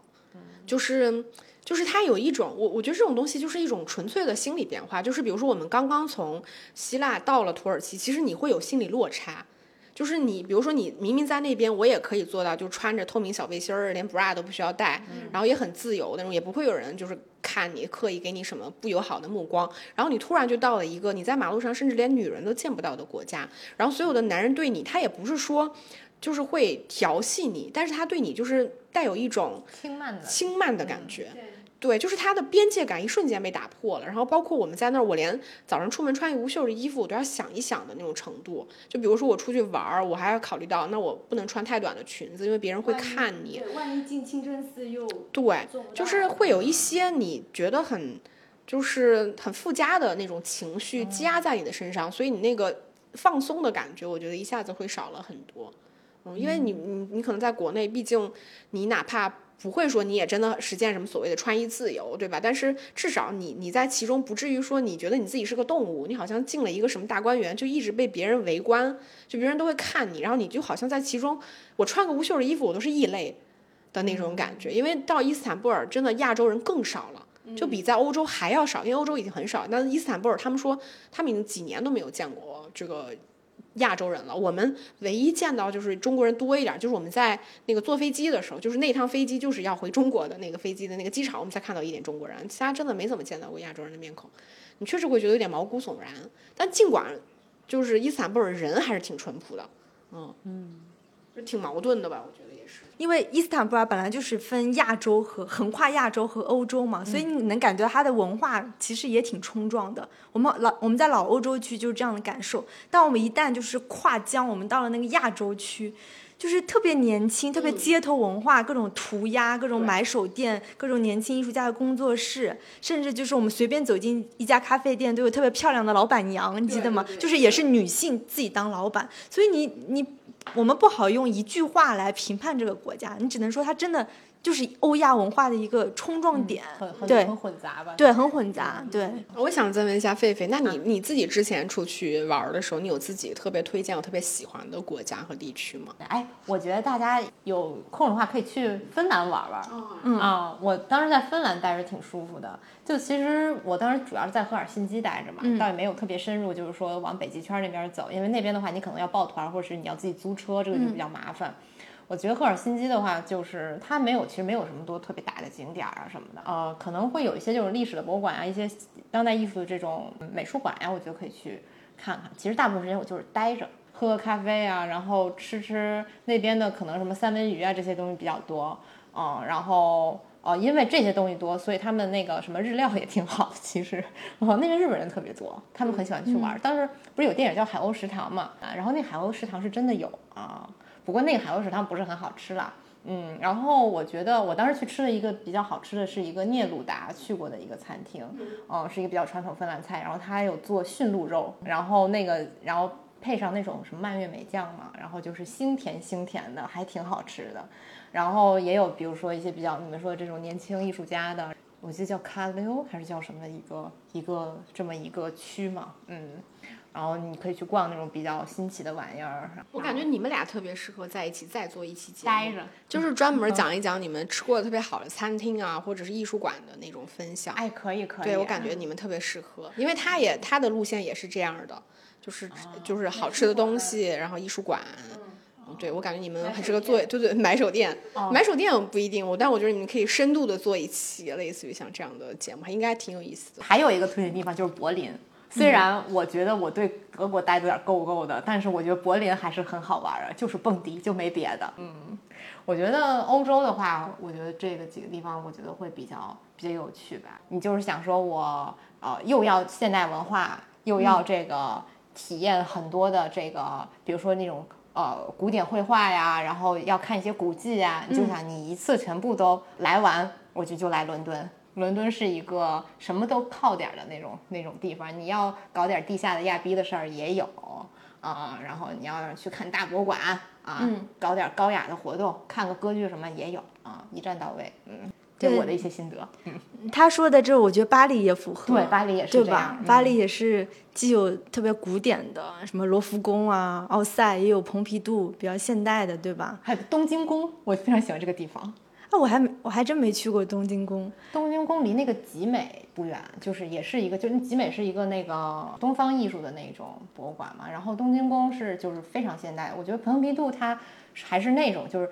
经典的现代艺术品，对，然后东京宫更多的是就是现在的当代的艺术家，可能有一些不是那么知名，或者是没有那么被认可吧，但是他们都可以去就是东京宫做展览，而且东京宫外面有个酒吧，哦，就是就是，所以重点在这边，就是你可以喝大了去逛，喝大了去看那个当代艺术效果更好啊，嗯，有点开心。你你刚刚推荐了，狒狒推荐了赫尔辛基、伦敦、柏林、阿姆斯特丹，阿姆斯特丹别说啊啊，阿姆斯特丹也可以说说啊。大家可以去试坐坐那个船船对船屋对，就是 Airbnb 上面可以订嘛。嗯，其实也就是一个体验。其实你要说真的舒服嘛，肯定没有酒店舒服啊。但是你早上起来，然后你你发现自己在一个船里，然后你一出去就是那个大运河，还挺不错的。再就是。呃，那个国家艺术馆挺值得去看的，伦勃朗的《夜巡》就在那个地方，就很大的一个画。你你要是看现场，还是挺震撼的。博物馆外面的那条街就有很多买手店呀，还有那个古着店呀。嗯，有一家古着店，我之前在那儿买过，东西非常好，而且还不贵。它的标志是一个煎蛋的那个形状，我不知道它现在还在不在哦。嗯，那个是属于相对来讲比较贵的，比如说很多大牌什么 v e t m o n 啊这些东西。嗯，然后当时我在买的时候就看到一些欧洲贵妇，就是一些然后就进去卖自己的东西。嗯，它相当于是一种寄卖。嗯嗯，然后你就觉得嗯整个品质什么的还不错，然后店员也蛮好聊。嗯，然后还有呃，包括我在荷兰还有在英国都看到的一个挺大的一个连锁的更便宜的二手店叫 Episode。嗯，那个就就是论斤称的 vintage，不对衣服质量不那么介意，你就想摆个造型，嗯，去淘点怪的，这 episode 是非常好的，嗯，因为它整个我觉得它是大店嘛，连锁连锁的嘛，所以它的清洁做的还是很到位的，嗯。嗯，就大概就是这样的。哎呀，我觉得旅游攻略说不完，对，我也觉得说不完。啊，有的有有的是可说的，是欧洲。真的还挺多好玩的，对，然后。单身女性也可以下个 Tinder 过去，是是是。还是还是就是说，我觉得我们要体会风土人情的话，就要 全部体会一遍。就人这块，咱们也不能也不能不体会。嗯，是，嗯，那那这期节目就差不多到这儿了吧？行啊，行啊。多说一句吧，欢迎大家去这个听电影疗养院的节目，就是专访啊什么的，就是做的非常专业。嗯，啊，谢谢谢谢谢谢谢狒狒，然后我们以后就是多找点话题，感觉可以多串台。对，你们的这种闲聊，想想说什么，吐槽什么，聊什么，就来我这儿呗。好呀，好，好呀，好呀，好嘞，好，那我们就再见啦，拜拜。